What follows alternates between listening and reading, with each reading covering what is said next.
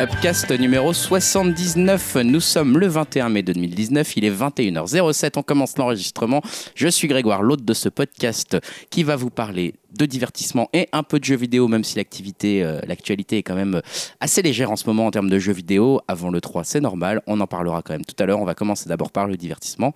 Je ne suis pas tout seul, bien sûr, dans ce podcast. Je suis avec Julien. Salut Julien. Salut à tous, très content d'être là, même si j'aurais préféré être à Cannes ce soir. Ouais, ouais, ce soir, il y avait de la grosse projection, du film de Tarantino notamment. On aurait bien aimé voir ça, c'est sûr.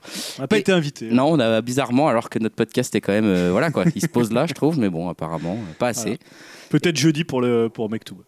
On espère, parce qu'on est quand même les seuls à le défendre en France. Et, J'espère que euh, la production nous aura repéré. et Dim, salut Dim, ça va? Ouais, salut, ça va. Bah, je pense que c'est normal qu'on n'ait pas été invité, hein, vu qu'on est plus important que le festival de Cannes. Je pense qu'ils savaient qu'on enregistrait, donc voilà. Les gens arrêtent tout. Ils ont programmé le Tarantino en face. Ah, ils se sont dit, ils ont mis leur plus gros film là, parce que là, ils savent que Upcast est en train d'enregistrer. Ça va drainer les, les audiences ce soir.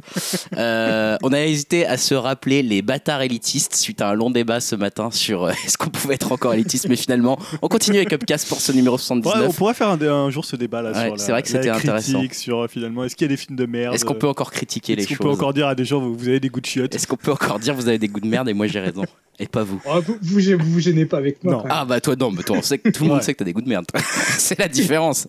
Plus sérieusement, on fait un petit débrief, Dimitri, euh, très léger débrief parce que très léger commentaire sur euh, le podcast 78. que Ah, vous- Avengers ça a dé- déplacé les foules. Ouais, c'est ça, exactement. Euh, donc je rappelle quand même rapidement que c'est sur, que c'est sur upcast.fr hein, que vous pouvez nous laisser des commentaires si vous le voulez. Là dernièrement, ça n'a pas déchaîné les passions malheureusement pour nous, Euh, n'est-ce pas Dimitri? Ouais, bah après, en même temps, Avenger, euh, une fois que le film était sorti, il y a eu euh, 15 milliards de vidéos YouTube, euh, de podcasts euh, aussi de sortie là-dessus. Donc bon, je pense que les gens ont fait le tour et ils avaient peut-être pas forcément envie de commenter là-dessus. On va être plus originaux ce soir quand Ouais, même. c'est ça. On va quand même parler de Game of Thrones. On est un peu des dingues. Personne ne l'a fait. Donc euh, ouais, bon, on n'a pas eu beaucoup de commentaires, mais on a quand même eu euh, l'immense honneur d'en avoir un de, du seul et de l'unique, de l'immense Val Kilmer lui-même. Batman quoi. Et euh, bah, il nous a dit de nous calmer sur le body shaming et il a raison. hein. On a eu tort de se C'est moquer. vrai, on s'excuse Val. Même euh, voilà, si mon petit Val, hein, il faut pas prendre ça Val. tout au pied de la lettre. Ouais, on peut se permettre du body shaming parce que Voilà. nous-mêmes, on a des bodies euh, qui sont un peu d'origine euh, HMé. Hein. voilà, on peut nous shamer nous-mêmes sur nos bodies. Ah. Donc, euh, voilà, ouais, bah, un peu à la tort dans Endgame quoi. c'est. En même temps, raconte beaucoup de conneries, donc voilà, excuse-nous. Voilà. ce n'en est qu'une parmi d'autres. Et euh, d'ailleurs, ce témoignage a été euh, sollicité par le tout aussi bon euh, Falbalin. Voilà. Décidément, euh, les auditeurs sont euh, bien meilleurs que le podcast en lui-même. On va parler un peu de PNL ce soir, donc on lui dédicace le podcast, encore une fois, bien sûr. C'est pour toi, Falbalin. Enfin, en tout cas, voilà, je vous remercie de pas avoir trop commenté. hein, ça m'a fait beaucoup moins de boulot. Et ça, ça fait plaisir. Ça, ça fait plaisir et surtout, on va pouvoir commencer En plus, il directement. est payé pareil, hein, qui est deux Ouais. commentaires ou je me demande, en fait, moi j'ai deux reproches principalement sur le manque de commentaires. Je me dis, soit c'est Dim qui fait mal son boulot de community manager, donc voilà, soit C'est euh, hein. Soit c'est Yao qui, euh, avec son rap la Ah, dernière là, fois, qui a énervé tout le monde. euh, et voilà, Ouais, donc voilà. euh, je me remets absolument pas en question. Voilà, je, jamais je ne changerai, je suis parfait. J'ai envie de dire revenez parce qu'il est pas là. C'est ça, Yao n'est pas là ce soir. Faire Écoutez, un, un bon épisode avec euh, de la qualité et du débat. Là, il est en train de rager chez lui. On te passe un petit coucou, Yao. hein, salut. Est-ce qu'il a des goûts de merde, Yao aussi On le dit ou pas? Disons qu'il il- il accepte pas qu'on puisse critiquer le goût, les goûts des autres. Ah zut. Ah, Bon, ça c'est moche. Et on se gêne pas pour ça. Il est dans le camp de la bien-pensance. C'est comme Nous, ça. on n'est plus là, on est au-dessus de ça. Est-ce qu'on va être dans la bien-pensance, dans la partie divertissement C'est ce qu'on vous laisse découvrir tout de Je suite. pense pas. hein.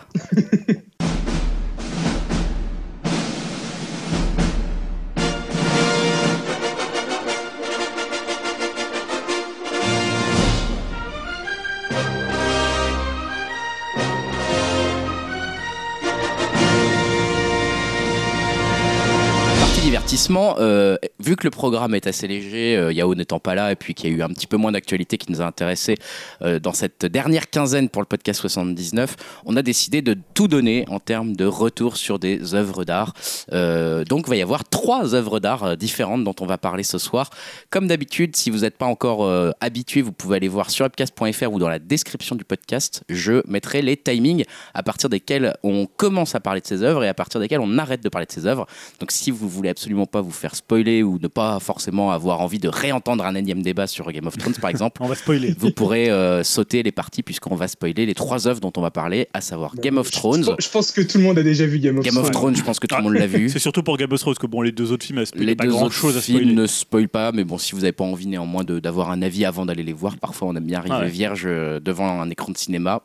On va également parler de The Dead Don't Die et de Douleur et Gloire, le dernier Almodovar. Donc voilà, vous êtes prévenus, je mettrai les timings dans la description du podcast. Déjà, on avait appelé ça comment? Trône de fer et contre Palme appelé ça Palme d'Or et Trône de Fer, Jim Pedro, John Aria et les autres. Voilà, je retitre. Commençons par Game of Thrones qui s'est fini finalement assez récemment, euh, hier. En France, fin de la saison 8, fin de, de plus de 8 années d'une série qui a euh, drainé les audiences comme un peu Piast le fait ce soir, mais, euh, mais un peu plus violemment encore, Ouais. euh, et qui, a, qui était devenue un peu bah, la série que tout le monde regardait, un peu comme Lost avait pu l'être un moment, au tout début de son- sa première début, saison ouais. peut-être. Même encore plus. Et là, finalement, encore plus, c'était presque le Dallas de nos jours. Je ne sais même pas à quoi le comparer. Honnêtement, je me demande même si c'était pas une première qu'une série arrive à, à fédérer autant autour du monde Mm. et une série pour laquelle il y a autant de moyens. Et cette huitième saison qui a donc clos euh, Game of Thrones, qu'on regardait tous ici, hein, euh, Yao y compris, même s'il n'est pas avec nous, euh, a été relativement décriée sur les réseaux, dans les, dans les critiques, etc. Ma question va être simple. On va pas rappeler hein, ce qui s'est passé, etc. Ouais. Même si on, on pourra y faire allusion Ça, encore pour les gens qui l'ont vu de toute façon. Ça sera plein de spoilers, donc vous, pouvez, vous pouvez passer si vous les avez pas encore vus, mais bon voilà. Ma question va être simple, c'est qu'est-ce que vous en avez pensé? Est-ce que j'ai envie de dire par rapport à notre débat de ce matin sur, la, sur, le, sur le fait de pouvoir critiquer, je vais vous poser deux questions. C'est est-ce que vous avez aimé et est-ce que c'était bien? Deux questions différentes. Est-ce que moi, c'est pareil. hein, si j'ai si aimé que c'est bien et si j'ai trouvé ah, ça tu nul, sais, c'est tu m'as dit ce matin toi-même qu'on pouvait euh, aimer un film dont on savait qu'il était nul quand même. Ouais, tu vois, ouais, un film de merde. Donc euh, Game of Thrones, est-ce que, euh, bah, Julien, je commence par toi, est-ce que tu es en face de moi? Est-ce que as... Déjà, j'ai envie de répondre à ta question par deux questions parce que finalement, qu'est-ce qu'on a aimé? Est-ce qu'on a aimé le final? Est-ce qu'on et où est-ce qu'on a aimé la saison? C'est peut-être deux choses. Mais euh, même par, trois, par, tu peux rajouter une troisième question qui est euh, si on n'a pas aimé la saison, qui est la saison conclue, qui conclut tout ça, est-ce que la série même on l'a aimé? Ah, Puisque on peut faire carrément la, sa- la saison dans la série Ah, je sais pas si j'ai assez de recul sur la série puisque moi je me suis enquillé les six épisodes en une semaine. Bah, moi j'ai envie que tu nous dises un peu les deux, c'est-à-dire Ouais. en fait au final cette saison et même ce final, il t'en- tu t'en, voilà, ça t'a laissé quelle impression? Bah, en fait, le, c'est-à-dire, je pense, c'est, alors, je- on va pas reposer encore une autre question, mais je pense que c'est toujours très très compliqué de finir une série. Ouais. Pas forcément de finir une série globalement, mais de finir une série comme Game of Thrones qui pose de base un enjeu qui est euh, qui euh, un jour va avoir le trône de fer. Ouais. Donc à un moment donné, quand tu es là et tu mets autant de personnages en place, bah, les gens ils ont leurs préférés, ils ont ils disent bah non, on aimerait que ça soit eux. Voilà, ça évolue au fur et à mesure de la, de, de la, sé- des- de la série, et donc c'est compliqué, je trouve, d'apporter euh, une conclusion qui satisfasse qui satisfasse tout le monde. Ouais. Euh, moi, je trouvais ça plutôt intéressant que finalement que ça reste la série des Stark, Ouais. Euh, que ça soit un Stark qui soit sur le trône, que ça soit un Stark qui soit dans les- le Nord indépendant, Ouais. et que ça soit un Stark finalement qui doive fuir, euh, enfin un Stark Targaryen. Targaryen, Ouais, ouais. voilà. Mais je trouve que ça reste, ça a commencé comme étant la série des Stark et ça finit comme étant la série des Stark. Et ça n'a que- jamais été la série des Lannister et ça n'a jamais la, la série des Targaryens malgré tout ce qui s'est passé. Euh, donc moi la conclusion, elle m'a pas déplu. En même temps, j'ai pas à la juger. En fait, je pense que c'est plus global sur la saison. Est-ce que tu as eu Euh, des surprises sur cette euh, dernière saison justement Bah, euh, En fait, euh, sur, alors déjà le final, moi j'avais déconné en disant que ça allait être Bran qui allait essayer de monter sur le trône avec son fauteuil roulant. voilà. Toujours dans les blagues sur les, dans les les handicapés, hein, les choses handicapés. comme ça. Et euh, en même temps, j'avais dit ouais, bah, ça se trouve ça va être les dragons, ils vont se faire un high five, ils vont, euh, ils vont éclater le trône de fer. Et finalement, c'est deux. Ouais, les deux, voilà, deux, t'avais voilà. un peu raison. Ça, c'est moche. En déconnant, parfois, tu t'es dit bah les showrunners, Eh ouais. ils étaient euh, Comme, comme l'acteur qui joue Bran qui ne croyait pas lui-même quand il a lu le scénario qu'il allait finir sur le trône. Et bah, sur le final, moi je trouve ça plutôt satisfaisant parce que ça aurait été n'importe quoi, j'aurais été satisfait, mais le truc c'est que la saison, euh, finalement, elle est beaucoup trop courte en épisodes et en temps Ouais. euh, pour apporter une conclusion euh, cohérente. Quoi. Enfin, là, je veux dire, la cohérence, ils l'ont laissé euh, très très loin derrière eux. C'est un peu ça le problème. c'est ouais. le cas depuis. moi, je suis pas aussi vindicatif que toi. Je pense que tu vas l'être beaucoup plus. En fait, en plus, je trouve que la saison, elle est vraiment divisée en deux parties. tu as trois épisodes qui sont unité de temps, unité de lieu avec le combat contre les. Dead King. les, euh, voilà. Et pour le coup, c'est dans les deux premiers épis- épisodes, c'est un peu du Game of Thrones classique où ça prend son temps, où ça pose des personnages, où il y a beaucoup d'attentes, où, Ouais.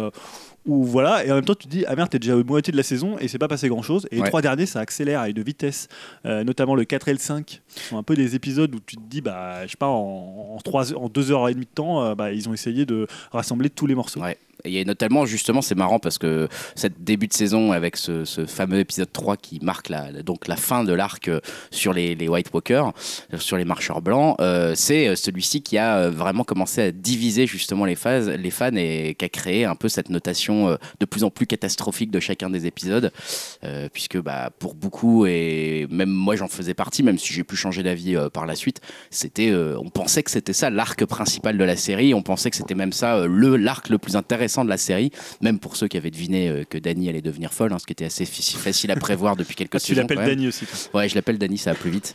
Euh, mais c'est vrai que même en sachant que, parce qu'on savait très bien que l'ennemi final serait Dany, euh, bah, j'étais quand même très, j'avoue que j'étais moi perso très déçu par cet épisode 3 qui m'a aussi fait un peu, j'ai bien perçu la même chose que toi, à savoir les deux temps dans la série, dans la saison plutôt, pardon. Mais c'est vrai que le, le premier temps s'achève sur un espèce d'événement dont on pensait qu'il allait être en fait la fin presque de la série, qui mériterait presque plus d'être la fin, toujours d'après moi, hein, j'en ah reste là. Plus que finalement qui est sur le trône? Ouais, je, je, finalement presque plus, mais moi je voulais que ce soit le Night King sur le trône. Hein. Je voulais qu'il gagne et qu'il arrive sur le trône à la fin. En même temps, depuis, euh, depuis un certain nombre d'épisodes, euh, c'était vraiment teasé comme le gros événement. Quoi. c'est ça, ouais. euh, par exemple, voilà, de ne plus se battre pour le trône, mais s'allier pour bah, vaincre les morts. Et puis finalement on se dit tout ça pour ça, quoi. C'était un peu balancé. Bah, je rappelle quand même que même la première scène du premier épisode euh, qui introduit Game ah of Thrones, euh, c'est des, des, des, marcheurs, blancs, qui, voilà, qui terrorisent des, premiers, euh, comment dire, les, les, premiers crocs là, qui passent de, l'autre mm. côté du mur. Donc on se dit, bah, et moi c'est ça qui me fait peur un peu après. Excuse-moi, Dimanche, je donne, je donne mon avis parce que je, suis dans la lancée du truc juste sur cet aspect-là. Mais c'est ça qui me fait un peu peur, c'est que mine de rien, cette histoire de Nine King qui se fait tuer presque aussi facilement et aussi bêtement et aussi rapidement, euh, va, va beaucoup, beaucoup coûter à la série, à mon avis, en termes de re-watchabilité, je sais pas comment on dit, revisibilité de la série. Si on veut se la refaire, bah, à chaque fois qu'on va voir une scène avec des marcheurs blancs, on va se dire, bah, en fait, ça mène à rien. Cette histoire, elle ne sert à rien. Elle sert juste à occuper John dans le nord pendant que les autres intrigues se déroulent, quoi. Et il y a quand même pas mal d'intrigues au final où je me dis un peu ça. Je me dis, bah en fait, tout ça c'était une intrigue pour occuper un des personnages pendant que les autres se développaient euh, un peu comme, euh, comme on se disait déjà en fait dans la saison 2 et 3 avec, euh, avec Dany justement quand elle était en train d'essayer de s'occuper des esclaves dans la Slavers Bay. On se disait, c'est pas très intéressant, va, va peut-être t'occuper du, trône de fer. Et ben là, je pense que maintenant, quand on va revoir la série, on va se dire, bah en fait, c'est peut-être pas tellement la peine de t'occuper des marcheurs blancs parce qu'en fait, c'est même pas toi qui va les tuer et c'est même pas le vrai ennemi. Et en fait, du coup, on va, je pense qu'on va avoir un gros sentiment de, bah, en fait, cette piste-là ne sert à rien comme d'autres pistes, j'y reviendrai. Avant ça, je voudrais quand même avoir l'avis de Dim. Dim, sur toi, le final et la saison. Toi, je sais que sur la saison et le final, on en a un petit peu parlé à côté. Tu étais à la fois euh, mitigé, mais, mais pas aussi critique que le reste d'Internet, finalement. Ah bah, écoute, moi, je suis mitigé euh, sur le final, sur toute la saison entière et même euh, la saison 7. Enfin, voilà, j'ai toujours continué à bien aimer la série, mais Enfin là, en plus, je trouve que c'était encore euh, bien rushé au niveau de l'histoire. Hein. Bon, je suis pas trop original en disant ça, parce que tout le monde le dit. Mais euh, je trouve ça dingue parce que, euh, enfin, je trouve que c'est aussi bien réalisé que mal écrit, hein, comme j'avais déjà pu te le dire. Ouais. Enfin voilà, le pire c'est que je me dis que l'histoire elle, elle, est bonne, elle, reste encore intéressante, mais il y a trop de raccourcis et de facilité scénaristique. Enfin, les exemples sont assez nombreux dans, dans cette saison. Hein. On parlait de justement de l'épisode avec le Night King, mais bon, Arya qui déboule un peu comme ça de nulle part pour le buter. Enfin, même si c'est un peu la pro de l'infiltration, je trouve que là, elle a vraiment fait super fort quand même pour pouvoir bah ouais. facilement. surtout que 10 minutes avant, elle est morte de peur dans une bibliothèque où elle arrive à peine à se cacher de, de, zombies classiques, on va dire. Donc, euh, en termes de cohérence. Euh, ouais, c'est vrai qu'en plus, si tu fais la relation avec la scène là, c'est pas terrible. Après, euh, j'ai envie de rebondir sur ce que tu disais, sur ce que tu disais au niveau on va dire, euh, du revisionnage de la série, bah moi justement, ça m'a donné envie de revisionner tout depuis le début parce que bah, du coup, j'ai vu qu'une seule fois chaque épisode hmm. et à chaque fois avec un an de pause et je me dis, j'ai dû oublier plein de détails, euh, plein de choses à mon avis qui ont dû m'échapper. Et euh, bah, j'attends la fin de l'année. À mon avis, ils vont sortir un beau coffret pour Noël avec euh, toute la saison, toutes les séries euh, en Blu-ray. J'essaierai de tout me refaire pour voir si bah, du coup c'est plus cohérent ou pas. Quoi. Ça sera peut-être intéressant que tu nous dises dans le bilan de l'année 2019 à la fin si tu as refait un peu, si tu as commencé à refaire l'intégrale. Est-ce que ça justement, est-ce qu'on ressent un petit peu ce côté vin ah, finalement de pas mal d'histoires? Après, ce que je voulais dire aussi, c'est que ouais, bah c'est quand même vraiment frustrant hein, quand même enfin de, que cette histoire elle soit autant rushée alors qu'au niveau technique c'est vraiment magnifique.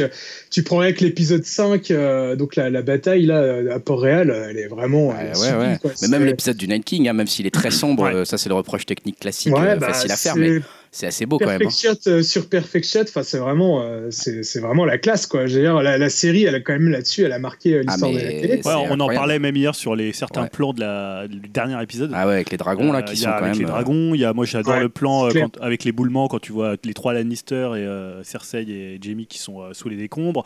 T'as le plan avec comment avec comment Daenerys qui, qui, arrive près de la, ville complètement en, fumée. T'as le mm. dragon avec Jon Snow. c'est assez fou. Mais même d'ailleurs l'ambiance, hein, globalement un peu euh, de, dictature, même si c'est plein de clichés. Hein, Daenerys habillée en noir, euh, qui parle vue de haut à ses troupes, euh, qui sont un peu alignés au, pas de loi. C'est un peu cliché, c'est déjà vu mille fois, mais l'ambiance est quand même très réussie. Ouais, pour le bah, tu sens que les showrunners ils sont préparés pour Star Wars. Quoi. Tu, voilà, exactement. Et tu sens que tu es dans une. Et pour le coup, je trouve qu'on sent vraiment dans une ville détruite avec des gens qui s'y attendaient pas, avec qui ont le regard à gare. Enfin, pour le coup, ça, ça marche bien. Et les acteurs d'ailleurs sont pour le coup assez bons. Même, je me suis même surpris à me dire tiens, Emilia Clarke ça va. arrive à s'en sortir. Alors, que Jon Snow est un peu. Bah, Jon Snow, le problème, c'est qu'il a que deux répliques dans toute la saison. She's my queen. She's my queen. ok, donc euh, tu, tu, tu, n'as plus d'arc en fait. Hein. Euh, ça, c'est moche. Non, mais voilà, enfin, moi, c'est quand même. Je, je, je, l'ai déjà. Enfin, je pense que tout le monde l'a entendu et tout le monde l'a déjà lu, donc je vais pas. Euh, c'est pas la peine de s'étendre plus que ça, mais c'est vrai que c'est quand même un peu comme dit, un vrai regret de se dire que tout ça pour ça en fait. qui a, je suis je comprends où les personnages en arrivent. Moi, je, sais, enfin, je savais, non, je me doutais très fortement depuis pas mal de temps que, que allait devenir la Mad Queen et que, en fait, on suivait la trajectoire d'une, d'une méchante.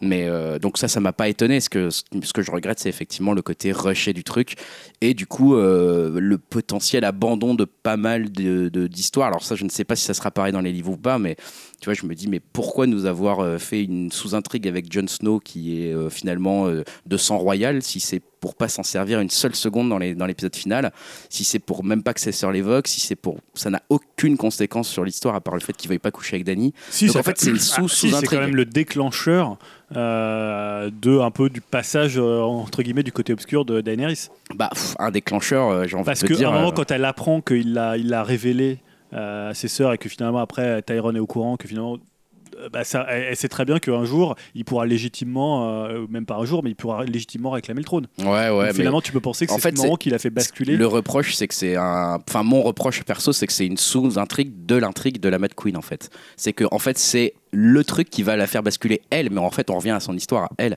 C'est que lui, son histoire en tant ah qu'héritier, il la vit pas du tout et qu'on n'en fait rien en fait après ça. C'est-à-dire que même une fois qu'elle est morte et que lui, il pourrait être, euh, on pourrait en reparler de ce truc-là, bah non, on, a complètement oublié que ça existait. Et c'est comme l'histoire d'Aria, euh, enfin Aria qui passe trois ans à apprendre à changer de visage pour pas s'en servir depuis quatre saisons. J'ai envie de te dire, mais est-ce que ça valait vraiment le coup qu'elle passe trois saisons là-dedans pour rien en fait?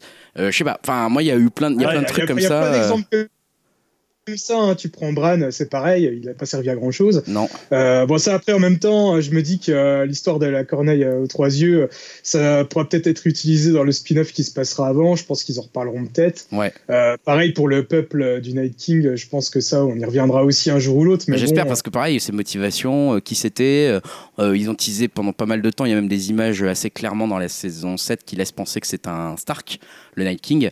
Euh, on n'en sait rien, il n'y a ah pas de réponse là-dessus. Euh, donc, euh, il y a trop d'ambiguïté. Enfin, au niveau de la qualité, je trouve que c'est tellement, enfin, vraiment ambigu. Par exemple, bah oui, quand Daenerys elle, elle vrille totalement. D'un côté, je trouve que scénaristiquement parlant, c'est mal fait. Mais après, quand on la voit plus du tout de l'épisode, on la voit juste sur son dos de dragon. on voit juste que des flammes, on va dire, elle est matérialisée par des flammes et qu'elle brûle tout le monde. Euh, d'un côté, je trouve ça quand même super fort. Moi, j'ai adoré cet ah épisode. c'est clairement, c'est clairement bien fait. Non mais. Euh, et puis, bah, pour moi, on va dire même, j'irais même jusqu'à dire que euh, bah, les défauts, que ça soit trop rushé bah, d'un côté, ça a défaut, mais pour moi, ça a aussi la qualité que ça fait avancer plus vite la, série, parce qu'avant, je trouvais ça des fois peut-être même un peu trop mou. Non, mais ça, je suis d'accord avec toi. Ouais. Trop rapide, et tu vois, c'est vraiment, tout ça, ça résume bien le fait que bah, j'ai le cul entre deux chaises. Mais, mais justement, ça, ça, moi, ça sera ce que je dirais peut-être pour conclure avant de passer euh, à The Dead Don't Die, mais vous, vous, dites ce que vous voulez aussi. C'est que justement, en fait, le problème de cette saison, c'est qu'elle révèle un, un, déséquilibre euh, globalement d'écriture sur, en fait, maintenant l'intégralité de la série parce que maintenant on a vu l'intégralité de la série, et qu'on se dit, bon, bah en fait, par exemple, typiquement euh, l'arc Jamie, je pense que c'est un très très bon exemple, c'est que l'arc de Jamie de, de l'épisode 1 de la saison 1 jusqu'à euh, l'épisode 3 de la saison 8, c'est euh, c'est l'histoire d'un mec qui est en rédemption, qui le fait très très très progressivement, qui change de point de vue, qui va doucement. Et en fait, euh, l'abandon de, son, de sa rédemption, il le fait en un épisode. Ah oui, c'est ça. Et en fait, on a donc Ouais. euh, un déséquilibre de 80 épisodes de, pro- de progression versus un épisode où il lâche tout. Euh, Moi, je, re- je regrette pas du tout qu'il lâche tout. Enfin, à la rigueur, si c'est la décision des, des- des auteurs et puis du, Mm. de, voilà, du livre, c'est comme ça. Enfin, je, je peux m'habituer à me dire, bah, en fait, non, il réalise qu'il n'est pas ce personnage-là et qu'il n'est pas dans la rédemption. Ok, pourquoi pas mais le problème, c'est qu'on s'est tapé 80 épisodes avant pour nous justifier qu'il était dans la rédemption. Donc, c'est c'est un peu compliqué en termes de déséquilibre scénaristique de nous, de- d'ailleurs, de ne pas le justifier qu'en fait, en un épisode, ils y réalisent qu'il s'est trompé et que finalement, ça sort lui manque. Non, mais en plus, Il y a un côté genre, bah euh, là, on n'y croit pas tellement. Du coup, vous avez pris vachement de temps pour nous faire croire au reste et pas du tout à ça en fait. Mais en plus, c'est le cas pour plein de persos. Tu vois, Arya, elle va, elle va essayer de tuer Cersei. Elle arrive, le, comment c'est, non, euh, non, non. Eh, c'est dangereux quand même. Ouais. Ok, je vais peut-être parler Ok, bon, allez, je fais marche arrière. Alors qu'après, elle est dans des Bah. éboulements, elle essaie de sauver une femme clair. avec son enfant, c'est encore Suivez-moi. dangereux. Ah, elle est morte. Ouais, et finalement, son objectif principal, elle va l'arrêter juste parce qu'il lui dit que c'est dangereux. Ouais, ça c'est un peu. Je, pense- je euh, pense chelou. que la plus grosse déception euh, du public, c'est qu'ils n'ont pas réussi à conclure euh, les arcs de tous les persos. Euh, on, on nous promet, enfin, on va dire, une destinée pour chaque perso euh, depuis euh, des années, et finalement, euh, bah, cette destinée, elle n'a pas lieu, quoi. Que ce soit la vengeance d'Arya, euh, la fin de, de Jon Snow, euh, pour moi, je suis désolé, mais elle est vraiment dégueulasse, quoi. Mm. Euh, il bute la reine.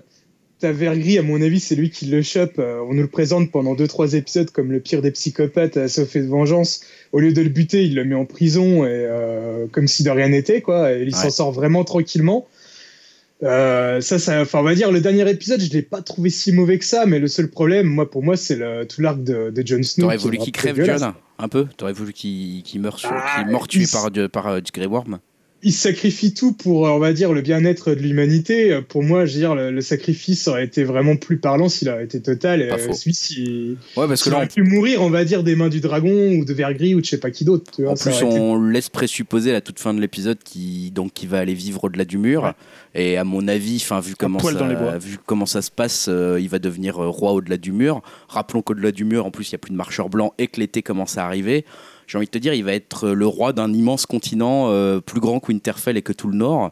Euh, finalement, c'est pas trop dur comme euh, truc. Enfin, je veux dire, ok, il est même peut-être pas le roi des euh, sept couronnes, mais bon. En même six- temps, Vergris, six, après, il se barre dans les îles de je sais plus quoi, il est Nars, ouais. tranquille. C'est Ouais. sa famille qui dirige tout le reste. S'il veut revenir, normalement, il peut être un peu Ouais, plus non, mais il y a des trucs vraiment étranges. Enfin, ça, euh, mais même alors, euh, et encore, euh, on va, on va, on va vraiment s'arrêter là parce que sinon, je vais, voilà. Mais Ah, même, vas-y, euh, vas-y, on non, mais c'est vrai que si tu commences à regarder même les, les détails, effectivement, tu commences à te, parce que au-delà du, du- des, des problèmes de fond.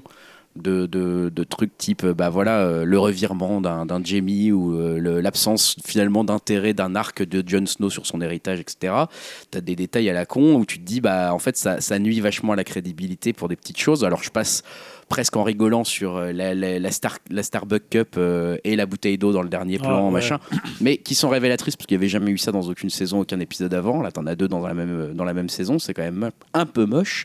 Euh, je- mais voilà, t'avais les trucs qui, qui font un peu rire sur Internet. C'est euh, tiens, euh, on voit euh, Jamie et Cersei mourir sous un éboulement monstrueux qui les écroule, et puis en fait, euh, à un mètre à côté, là où est, où est Tyrion, il n'y a pas un seul caillou, donc t'as envie de dire, bah, il fallait faire trois pas à gauche, et puis en fait, vous avez encore envie, parce que tu le vois arriver, il y a juste aucun caillou dans la, dans la truc, il y a juste Ouais. un petit tas Ah, ils sur ont eux, pas eu le quoi. temps, ils ont été surpris par Ouais, l'éboulement. Enfin, bon, ils ont le temps de se faire Bah, un gros ça, câlin, ouais. quoi. Et, et Greg, je pense que t'as pas compris l'histoire euh, de la, euh, de, du, de la- du gobelet euh, Starbucks et euh, de la bouteille d'eau. C'est juste pour un indice pour nous dire qu'on est dans le monde de Westworld. C'est juste Ah, c'est ça, il va y avoir un putain de crossover. ah la vache, j'avais pas pensé. Non, mais enfin Non, voilà, en fait, il y en a plein des trucs comme ça où tu te dis, bah, pff, euh, bon, bof, en fait. euh, Mais tu là, vois, moi c'est ça au final, c'est plus que la conclusion qui aurait pu être euh, tout autre ou celle-là ça m'aurait pas dérangé. C'est plus finalement l'absence de cohérence dans la Ouais. ligne directrice qu'ils ont donnée au personnage depuis cette saison et qu'au moment t'as l'impression que bah, il y a un coup de dé et puis ils disent bon tu vois non finalement lui il va faire ça. Ouais. Comme si au dernier moment y a- ça, ça rebiquait vers quelque chose. C'est, si on a pareil pour Jamie, c'est le cas pour même Daenerys. Tu vois, je trouve pas que l'évolution du personnage elle montre, elle montre qu'à la fin euh, juste parce que dans le Nord ça se passe pas bien et que euh, presque limite je suis pas accepté par la belle famille. je- hum. tu vois Je vais tous les Je vais tuer. tous les tuer, tu vois. Enfin, c'est un, un revirement de caractère. Alors certains vont dire oui, mais ça a été expliqué dans les autres quand finalement C'est ce que disent les scénaristes, hein, mais bon. que parfois elle avait quand euh, elle avait régné aussi euh, par parfois par la terreur, mais il y avait toujours dedans. C'est plus parce qu'elle était dans des dilemmes. Bah, c'est surtout qu'elle elle s'attaquait qu'à des gens qui lui avaient fait du mal. En Voilà, c'est-à-dire que c'était quelque part c'était un dilemme pour elle, mais c'était justifié moralement. Là finalement. Là, euh, là, il lui dit bon bah, quand les cloches sonnent, euh, finalement faut plus tuer personne et elle a rien à foutre. Non, mais c'est surtout pourquoi en fait T'es là, genre, bah, il n'y a pas de Ouais, raison, a pas de raison le faire. Tu vois, et on a ça pour Jon Snow aussi, on a ça pour Jaime, on a ça pour Arya. Bon, Sansa, elle est un peu effacée dans cette Alors j'ai lu un lu un, un article qui disait euh, parce qu'il y a beaucoup de reproches qui disent ah mais les scénaristes ils sont mauvais dans cette saison etc. Alors c'est les mêmes scénaristes depuis le premier épisode. Ouais, hein. Donc il y a un moment il faut pas leur Ils casser plus le livre Voilà. aussi. euh, la vraie différence que disait cet article, c'est que il y avait deux différences de style entre l'écriture de Martine et leur écriture à eux. On va les appeler D et D, hein, comme tout le monde. Euh, c'est euh, Martine, lui, en fait, écrit la destinée de chaque personnage et euh, on va dire euh, fait en sorte, enfin, ça les amène en fait la destinée, les destinées euh, cumulées amènent vers une fin. Et eux, c'est pas exactement la même façon dont ils travaillent apparemment. C'est que eux, Martine leur a donné la fin et qu'ils essayent de se dire comment on y arrive en fait maintenant. Et donc ils écrivent en partant de la fin presque. Et donc du coup ils se disent merde, il faut qu'on arrive à la fin à ce que John euh, doit tuer euh, Danny parce que voilà. Euh, et du coup euh, vite il faut qu'on accélère le truc parce que là on n'y est plus trop, on a, il nous reste plus qu'une saison, etc. Ah, mais en plus, surtout que la, la logique d'un écrivain, elle est parfois différente. C'est-à-dire qu'à la, fo- à la fin, Martin, il peut s'apercevoir que son, le cheminement de ses personnages, il correspond pas à la fin qu'il avait imaginé au Bah, départ. exactement. Tu Et vois, ça, puis- ça arrive très souvent. C'est-à-dire que le livre, il se fait aussi euh, par rapport à l'écrivain et tout seul par rapport à l'écrivain. Ouais, puis Martin, il, avait, il, a, il a parlé de 7 livres, mais on sait déjà qu'à la base, il voulait en faire que 3. donc, euh, je veux dire, il n'est pas à l'abri de se dire, bah, finalement, j'ai pas fini de Oui, raconter oui, mon histoire, euh, j'en fais 8, j'en fais 9, j'en Mm. fais 10. Ça, c'est un peu la question qui va me rester sur cette œuvre, finalement. C'est est-ce que la version livre va être différente, finalement? Ouais. Peut-être. Est-ce que, est que du coup, tu vas quand même lire euh, si un jour ça sort Ah le oui, prochain oui. livre ou ça t'a dégoûté euh, ouais, Non, ouais. non, non, ça, ah bah non, ça m'a pas dégoûté. hein. Non, moi, je te dis, je trouve ça assez juste. Enfin, je peux être d'accord avec tout ce qui se passe pour chacun des personnages. Il faut juste que ça soit, euh, entre guillemets, bah, bien écrit, justifié, que ça prenne le temps de le faire. Donc, euh, moi, je fais quand même assez confiance à Martine là-dessus, parce que pour l'instant, les cinq premiers livres que j'ai lus de, de, fin, de Game of Thrones, euh, je trouvais qu'il il écrivait quand même euh, bien ses, ses- ses trucs et qu'on sentait une évolution euh, relativement. Voilà, euh, compréhensible et dans laquelle on pouvait croire facilement en fait. Donc euh, je les lirai et puis même si c'est la même fin que dans, dans la série, je serais, je serais content aussi parce qu'il Mhm. apporte quand même beaucoup plus de, de- de choses quoi. Oui, c'est sûr. Mais si vous me permettez, messieurs, pour conclure, euh, j'ai Ah. juste envie de dire que euh, quand ils vont travailler sur Star Wars, euh, j'espère qu'à la fin, euh, pour le troisième film, ils seront pas engagés sur une autre saga et qu'ils vont rusher à ce point-là. c'est ça, ils vont tout rusher parce qu'on va leur dire il va aller faut- faire le spin-off de Game of Thrones. Ça, il faut faire un autre Game Ouais. of Thrones, ils vont tout rusher dans Star Wars. Bon, passons à une autre œuvre et on va passer à euh, The Dead Don't Die, deuxième œuvre dont on a dit qu'on allait euh, parler maintenant. Donc voilà, Cannes, en si, direct de Cannes. si vous ne voulez pas avoir euh, de, de retour sur The Dead Don't Die, encore une fois, euh, arrêtez-vous là et fiez-vous aux petites infos que j'ai mis dans la description du Même si podcast on va pas tellement spoiler pour ou le coup. sur upcast.fr. Non, on va pas tellement pas spoiler. grand chose à spoiler. Il pas grand chose à spoiler. On va être beaucoup plus rapide. Julien, tu veux présenter le film Jim Jarmusch Ouais, donc, euh, Jim Jarmusch, c'est un cinéaste euh, new-yorkais. Euh, voilà, bon, qui a fait pas mal, euh, pas mal de films, euh, plutôt des films indépendants. Ouais. Bon, les plus connus, c'est quoi? C'est Ghost Dog, Ghost Dog, je pense Deadman. quand même, hein. Mm. Voilà, il a beaucoup tourné des petits films au tout début de sa carrière avec quelques-uns de ses acteurs fétiches. À l'époque, il y avait Tom Waits, il y avait, comment il s'appelait, Lery, je crois. Voilà, donc c'est un cinéaste qui est quand même plutôt apprécié de, de la critique. Donc là, il faisait l'ouverture Ouais. euh, du Festival de Cannes avec un gros casting et un film, enfin présenté comme un film de zombies. C'est ça. Euh, qui était, alors on ne sait pas trop, on en parlera, est-ce que c'était un hommage, est-ce que c'était un film parodique, est-ce que c'était, euh, enfin je dis un hommage au, au film de zombies, de notamment de Romero. Mm. Euh, voilà, alors je ne sais pas qui veut prendre la parole sur The Dead Don't Die, donc... euh, Ouais, je, je veux bien commencer. Vas-y, vas-y, dis-moi. vas-y. Bah moi j'ai trouvé ça assez moyen. Euh, Enfin j'ai trouvé que c'était tout aussi fun que chiant. Euh, pour résumer, euh, je dirais que ça ressemble à un film mineur avec de grands acteurs. Alors certes ils s'amusent bien dans ce film, et du coup c'est pas désagréable à regarder, mais je trouve que ça fonctionne pas toujours. C'est ce que je, enfin, je pourrais appeler un film de potes. Alors des fois on a l'impression d'être mis de côté et de pas être toujours à 100% dans leur délire. Euh, le, film fonctionne pas mal, euh, je trouve, avec de l'humour méta. Alors des fois, euh, ça marche, euh, comme par exemple avec les personnages qui dépassent leur statut euh, de, de juste de personnages, et on retrouve les acteurs qui brisent le quatrième mur pour parler du script du film. Et euh, des fois, j'ai trouvé ça ultra lourd, euh, genre euh, Adam Driver qui a un porte-clés Star Wars, et on insiste bien là-dessus. Ah, attends, ça, tu, tu, Il y a- tu il critiques qu'un ça. seul plan. Non, mais parce que- non, ça me fait rire. Non, que- oui, non, mais oui, c'est juste une toute petite blague, mais bon. tu critiques ça alors que ça te fait, ça te fait marrer dans les Marvel. Et en plus, il dit, il dit ah ouais, c'est un, su- c'est une super, euh, c'est un super film, Star Wars. Donc il dit pas, ouais. euh, Ah oui, non, mais je suis d'accord. il dit pas, j'ai- j'ai- je déteste ce truc. c'est- Attends, il a- on juste s'est- trouvé on que c'était un petit peu lourdingue. On s'est cogné 3 heures de mecs qui critiquent Retour à le futur. euh, Ah, C'est clair, Ah la honte quoi, la honte. Ouais, non, euh, je après aussi, j'ai trouvé que c'était aussi un peu lourd avec les zombies qui sont un peu une version parodique euh, de nous-mêmes. euh, Genre, euh, on continue à garder certaines habitudes, surtout de consommation. Ouais. pff.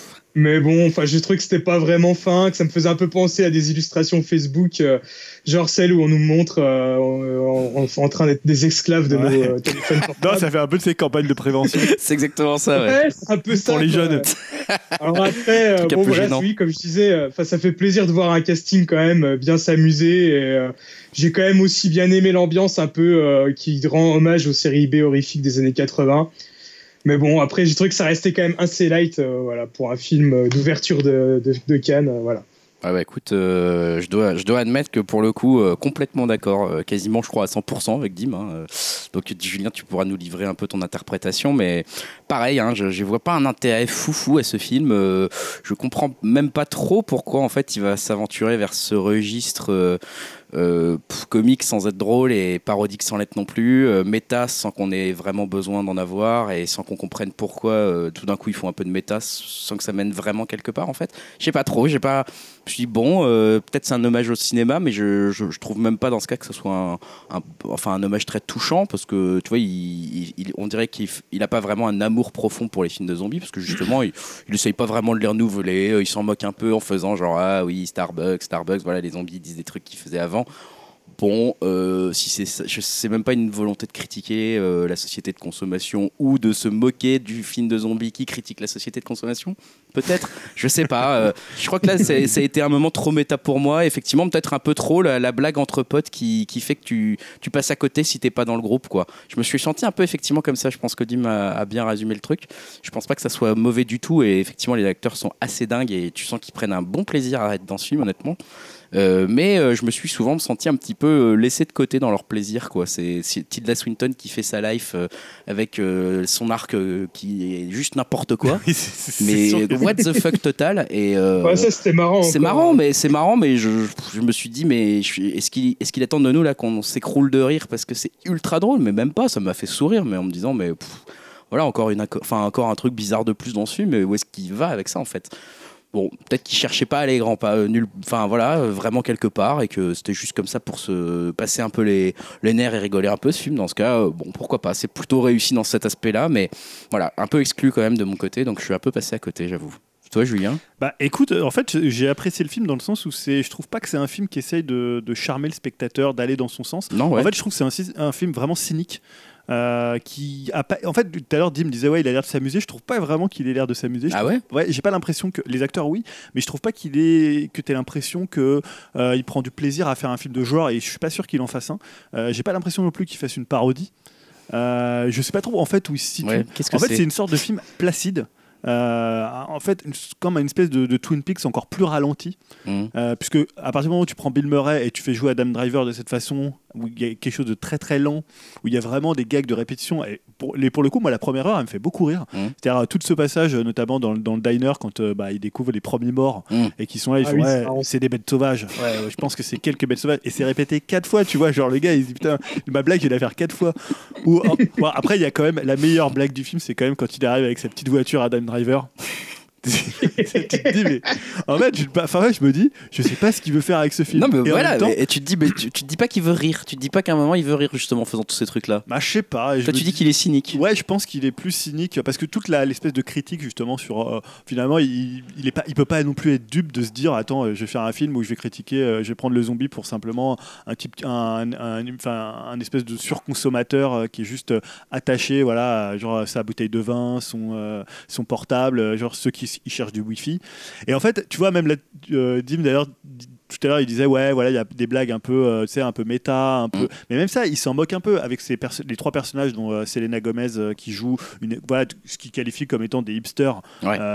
Et en fait. Quand ils vont dans l'espèce de petit boui-boui, on sait pas trop d'ailleurs si c'est station-service, un mec qui vend, je sais pas, des, des trucs de geek, ils se foutent vraiment de sa gueule, quoi. Et tu vois, il y a pas, et le personnage, il n'existe pas en dehors de ça. Il n'existe pas en dehors. Non, et- il sert à ça. et en fait, je trouve que ces personnages, tu pourrais croire que c'est des hipsters, voilà, qui va, il va les critiquer, et même pas. C'est-à-dire, c'est des hipsters, ils sont là, ils disent ouais, ils sont un peu bizarres dans cette euh, dans cette bourgade. Enfin, je trouve que jamais, en fait, il a un espèce, il a pas un regard amusé, il a un regard un peu presque parfois accusateur et vraiment très cynique en fait. Mm. Et en fait, finalement, moi, ça m'a fait marrer parce que je voyais plein de critiques. Les gens disaient oui, oh, euh, il aime pas le genre, il, sent, il voilà, il, il- il fait du film major en se bouchant le nez. C'était l'expression que j'avais entendue ou j'avais lu. Or, pourquoi tu pourrais pas faire ça? T'as le droit. Mm. Tu vois, c'est comme, je sais pas, euh, quand tu parfois certains ont fait des films où tu critiquais le côté un peu auteur du cinéma, le côté un peu euh, pédant du cinéma d'auteur. Bah pourquoi tu pourrais pas critiquer le cinéma de genre? Et c'est un peu ce qu'il fait. Alors Jarmouche, voilà, c'est il fait souvent du cinéma d'auteur, et je trouve que faire ça, moi j'ai trouvé ça assez euh, dans la première Alors après, je trouve qu'une fois que tu vois les zombies, euh, je trouve que ça a plus trop d'intérêt. Même si la première scène où tu vois Iggy Pop avec le café qui se Mm. déplace, euh, Mm. tu vois, je trouve que ça Mm. m'a fait assez marrer. Ouais, elle est drôle. Mais après, voilà, au bout d'une heure, je trouve que le film il perd vraiment de son intérêt. Mais tu ressens vraiment une critique du film de genre avec, ce que, avec la première heure. Bah, même pas, je- j'ai trouvé. Je enfin, sais pas trop en fait où il veut aller en fait. C'est ça qui, mais c'est ça que j'ai trouvé fascinant parce que je voyais pas du tout où le film allait. Ouais. Et tu vois, parfois tu te dis, bah, qu'est-ce qu'il est en train de faire? Et tu sais pas s'il est, comme on disait tout à l'heure, est-ce qu'il est dupe de son propre truc sur, euh, ouais, ils sont là Wi-Fi, euh, tu vois, oui, ou ouais, on est esclave. Non, de- je pense que ça le fait marrer de se dire ça en faisant genre euh, c'est mon Ouais, mais message, il tu, est sais nul pas, quoi. tu sais pas si genre il prend par-dessus la, la jambe et il en a rien à cogner. Mais tu vois, j'arrive pas vraiment à savoir son. C'est un vrai mystère ce film. hein, parce que... Mais tu, du coup, justement, tu t'as pas un peu. Parce que je pense qu'on est en fait au fond assez d'accord. C'est que ni Dim, ni moi, ni toi, on on arrive trop à savoir ce qu'il Ouais. fait. Sauf que Dim et moi, on se sent un peu laissé à côté quoi. On se sent un peu Ouais. genre il fait son truc Mais- avec lui et les Ouais, je acteurs. comprends, ouais, ouais. Mais Du coup, j'ai- euh, du coup, j'aime bien ton interprétation, Julien. Ouais, c'est intéressant. C'est vrai que se dire, euh, bah en fait, euh, à la rigueur, il s'en fout de nous et il s'en fout de ce qu'il veut dire et il fait son truc point. Ouais, mais en même temps, je vois, pas, je vois pas ce que ça, je vois pas ce qu'il veut prouver avec ça ou ce qu'il veut démontrer. Ouais, Est-ce qu'il a quelque chose à euh, démontrer? Est-ce que ça va, ouais, et puis même dans son, dans son, dans son ambition artistique, Ouais. euh, qu'est-ce que ça fait dans sa carrière en fait? Bah, Pourquoi ça, il ça fait serait, ça ça serait intéressant de savoir euh, est-ce que c'est une commande, est-ce que c'était un film qu'il voulait faire depuis longtemps? Tu vois, c'est Après, bon, euh, après il faut reconnaître quand même, bon, Bill Murray, bien sûr, Bill Murray, hein, donc euh, voilà, il est Adam toujours- Driver. Adam très- Driver, putain, il est quand même vraiment, ça fait plaisir de le voir jouer quand même. hein. Franchement, quand il veut, quand il veut vraiment jouer des trucs, il sait, il sait quand même vraiment très bien jouer, très finement. Chloé. Sevigny aussi est vraiment Ouais, très, très bien. non, franchement, c'était, euh, c'était très Steve agréable. Buscemi aussi. Enfin voilà, c'est. Ouais, Steve lui, rien que sa gueule, en fait, ça, c'est tout de suite. avec sa première euh, casquette, euh, là. c'était. America White Again. Juste, America euh, White Again, ça c'était Juste incroyable. à, côté de Danny Glover. Non mais voilà, c'est incroyable. Et bon, effectivement, mais le film reste extrêmement étrange. Et voilà, si vous avez, euh, si vous êtes d'accord, je sais pas, peut-être que on est passé un petit peu à côté, dis-moi, toi, Julien. euh, peut-être aussi, mais sans que ça soit grave pour toi. Non, mais après, j'ai pas trouvé le film génial, mais le- c'est un film qui m'a intrigué en fait. par, Intriguant, euh, voilà, exactement. Mais pas non plus jouissif à se dire, ah, on va éclater du Non, c'est pas jouissif pour le coup. Mais même- c'est marrant parce que euh, moi, il y a deux de mes amis qui qui voulaient aller le voir, mais pas trop parce qu'elles ont peur des films de zombies. Euh, voilà, je suis sorti de là en leur disant, bah franchement, non, euh, vous te- pouvez y aller. C'est pas clair. vraiment, c'est pas un film de zombies quoi. Non. Donc euh, voilà, bon, en tout cas, ça c'était The Dead Don't Die. On est encore assez relativement d'accord. hein. C'est ce Oui, soir, oui. c'est un peu le la pas que soirée un- des consensus pour C'est une ni un fois. grand film, ni un Ah, grand il n'y a pas Yao pour foutre la merde. C'est hein. ouais, surtout parce qu'il n'y a pas de Marvel pour foutre la merde, espèce de gros lourd. parce que qui c'est qui nous impose des grosses bouses? C'est toi. Ah, c'est vous à chaque fois qui voulez aller les voir. Ouais, ouais, ouais, ouais, ouais. Tu vas voir Mektoub là qui sort, tu vas vite le Ah, souffrir. déjà, il a été content d'apprendre qu'il faisait que 3h26 et pas 3h52. Upcast 80, c'est sur Mektoub, hein, j'annonce. hein, ça, c'est sûr et certain. 3h30. Les retours. euh, Ouais, ça être Alors, analyse de John chaque Wick plan. 3, les gars, putain. Quoi, qu'est-ce que t'as dit Il y a John Wick 3 en plus. Alors, on s'en branle de John Wick 3, mais Oh, c'est le s'en branle, arrête de voir. Non, on s'en fout. Euh, on pourrait faire euh, Wick versus Mac- Mektoub, quoi. Après, tu vois, le vice Ah, bah, contre les vices. choisi mon camp, mais direct, les mecs. Mais tu l'as même pas vu, tête de con. Intermezzo Ah, versus. Parabellum. Ah, ça m'énerve. Bon, Le latin et l'italien. Je fais une petite coupure pour passer à la troisième œuvre, Douleur et gloire. Douleur et gloire, donc, euh, qui a- nous a également occupés pour, pour, pendant ces, ces deux semaines, euh, et dont on va parler un petit peu maintenant. Donc, encore une fois, si vous voulez vous référer euh, à la description du podcast webcast.fr, vous verrez à quel moment on arrête d'en parler si vous voulez pas avoir de retour sur le dernier Almodovar, hein, puisque donc c'est le dernier euh, opus du réalisateur, euh, du réalisateur espagnol. Ouais. Euh, voilà, bah, je, je sais pas grand chose en fait. je, j'ai pas, enfin, je sais pas si tu veux faire un résumé du truc. En gros, c'est un- je sais voilà, pas. c'est un- c'est en fait, c'est l'histoire d'Almodovar, quoi, un, peu, euh, comme il dit lui-même, est-ce que ça parle de moi? Non, mais oui. Ouais, c'est exactement ça. Donc Voilà. c'est l'histoire d'un réalisateur qui a eu énormément de succès, notamment grâce à un film il y a une trentaine d'années, euh, succès mérité. Hein, voilà, ça, ça reste un, réalisateur visionnaire, etc. Ah, tu parles de quoi Dans le film ou dans Je pense dans le film, oui, Ah oui, je parle du film là, un petit peu. C'est- l'histoire du, du film justement, c'est ça qui est un peu drôle. Ouais. Et puis, euh, c'est pas, il a, il a continué. J'ai l'impression, on sait pas trop hein, sur la suite s'il a continué à avoir des succès un petit peu quand même visiblement parce qu'il est assez connu. Mais là, il a, il a arrêté de tourner depuis quelques temps puisque son corps le trahit un petit Ouais. peu vu qu'il est vieillissant, Ah, notamment des, des gros problèmes de dos, des choses comme ça. Euh, et donc, euh, au début de la, de la- du film, on arrive sur un réalisateur bah, qui en est là, qui en a marre de son, de son corps, qui est las de tout et qui commence un petit peu à sombrer dans la dépression, dans la drogue, etc., dans ce genre de choses. Euh, mais tout ça, en fait, euh, va se mélanger avec euh, des souvenirs euh, de, peut de son enfance. voilà, euh, qui vont l'amener à reconsidérer sa relation aussi bah, avec sa mère, avec, Ouais. avec lui-même finalement, Et et, avec puis ses avec, amants. avec ses amants et avec euh, au final presque l'art en, en lui-même, Ouais. avec la création artistique euh, et euh, avec la capacité qu'il a de créer et sa relation même à son corps. Enfin, il y a, il y a plein de choses intéressantes dans, ce, dans, sa, dans, son, dans sa chute, on va Et dire. sachant qu'il va être amené à revenir euh, vers l'art et vers le cinéma, vers ses œuvres, via euh, la cinémathèque euh, espagnole qui va euh, rediffuser. donc, je crois que la- le Ouais. film s'appelle Sabor. Ou Ouais, Sabor, c'est ça, ouais, Sabor, Sabor, qui et était qui va donc devoir se le remettre en contact avec l'acteur avec lequel il s'est brouillé euh, à Exactement. l'époque. Ça, c'est un peu le pitch, euh, même s'il n'est pas très, pas très clair. Ça prend pas mal de temps pour s'installer, hein, ce film euh, de Pedro Almodovar. Bah, euh, en fait, c'est un film. Alors, je, je, je me lance dans, le, dans Ouais, mon avis, hein, du coup. Euh, c'est un film que qui est très étrange pour moi parce que alors Almodovar moi j'avais lâché il y a pas mal de temps hein. j'ai lâché à parler avec elle parce que justement j'en avais marre des films un peu où je me disais mais putain je me suis fait chier me suis fait tellement chier pendant ce film. Et je me faisais D'en parler sou- avec elle, tu t'étais fait je me, sou- ouais, je me suis souvent fait chier pendant des films d'Almodovar en me disant oh là là bon là je passe à côté complètement c'est pas mon truc quoi. Je m'endors son rythme va pas toujours le petit saxo derrière machin un peu bizarre la musique un peu dissonante euh, pff, on a compris voilà que t'es un intellectuel c'est pas la peine hein, de nous mettre ça. Enfin bref tu vois j'en venais à le détester pour des raisons qui étaient de, forme sans, sans Ouais. être de fond quoi. Euh, donc là je me suis dit c'est peut-être la bonne occasion pour m'y remettre quand même. Euh, et c'est vrai que du coup j'ai eu le un peu le même début en me disant oh là là je suis dans la salle là mais c'est moi ou ça fait 8 heures que je suis dans cette salle et euh, le film est commencé depuis 15 minutes là Ah, je comprends putain. pas non mais vraiment je, je me suis dit oh là c'est très très long là qu'est-ce que pourquoi ça nous prend le temps comme ça etc ça j'ai vraiment mis du temps à me ce- mettre ce non non mais hein. attends laisse-moi terminer On va revenir à notre discussion de ce matin. j'ai hein. mis, j'ai mis du temps à me, re- à me mettre dans le film, énormément de temps à me mettre dans le film, jusqu'à ce que je m'y mette. Peut-être même au moment où je pense certains ont commencé à se dire que ça, ça, ça devenait moins intéressant. Moi, j'ai commencé à trouver que ça devenait intéressant justement à partir Ouais. du moment où il retrouvait euh, son amant, un de ses Ouais. amants importants dans sa vie, et où je comprenais où ça Alors, tu veux commençait dire à. le, le deuxième, celui qui vient d'Argentine? Euh, ouais, D'accord. ouais, exactement. Ouais. Où là, je me- j'ai commencé à me dire que. D'accord, je vois la scène où finalement c'est le, le, son acteur Après la pièce de qui, euh, théâtre, qui monte sa pièce de théâtre, qui lui donne Exactement, euh, la- Addiction. Et Enfin, donc, euh, Addiction. et voilà. Et du coup, le- le- le- l'amant en question, qui est le sujet de la pièce de théâtre, voit la pièce de théâtre, vient le revoir, et etc. En abîme. Et c'est exactement là où j'ai commencé à me dire, ah, je, je- je crois que je commence à voir où ça nous amène, je crois que ça commence à, à comprendre, à, à m'intéresser au profil du personnage et à ses sentiments, etc.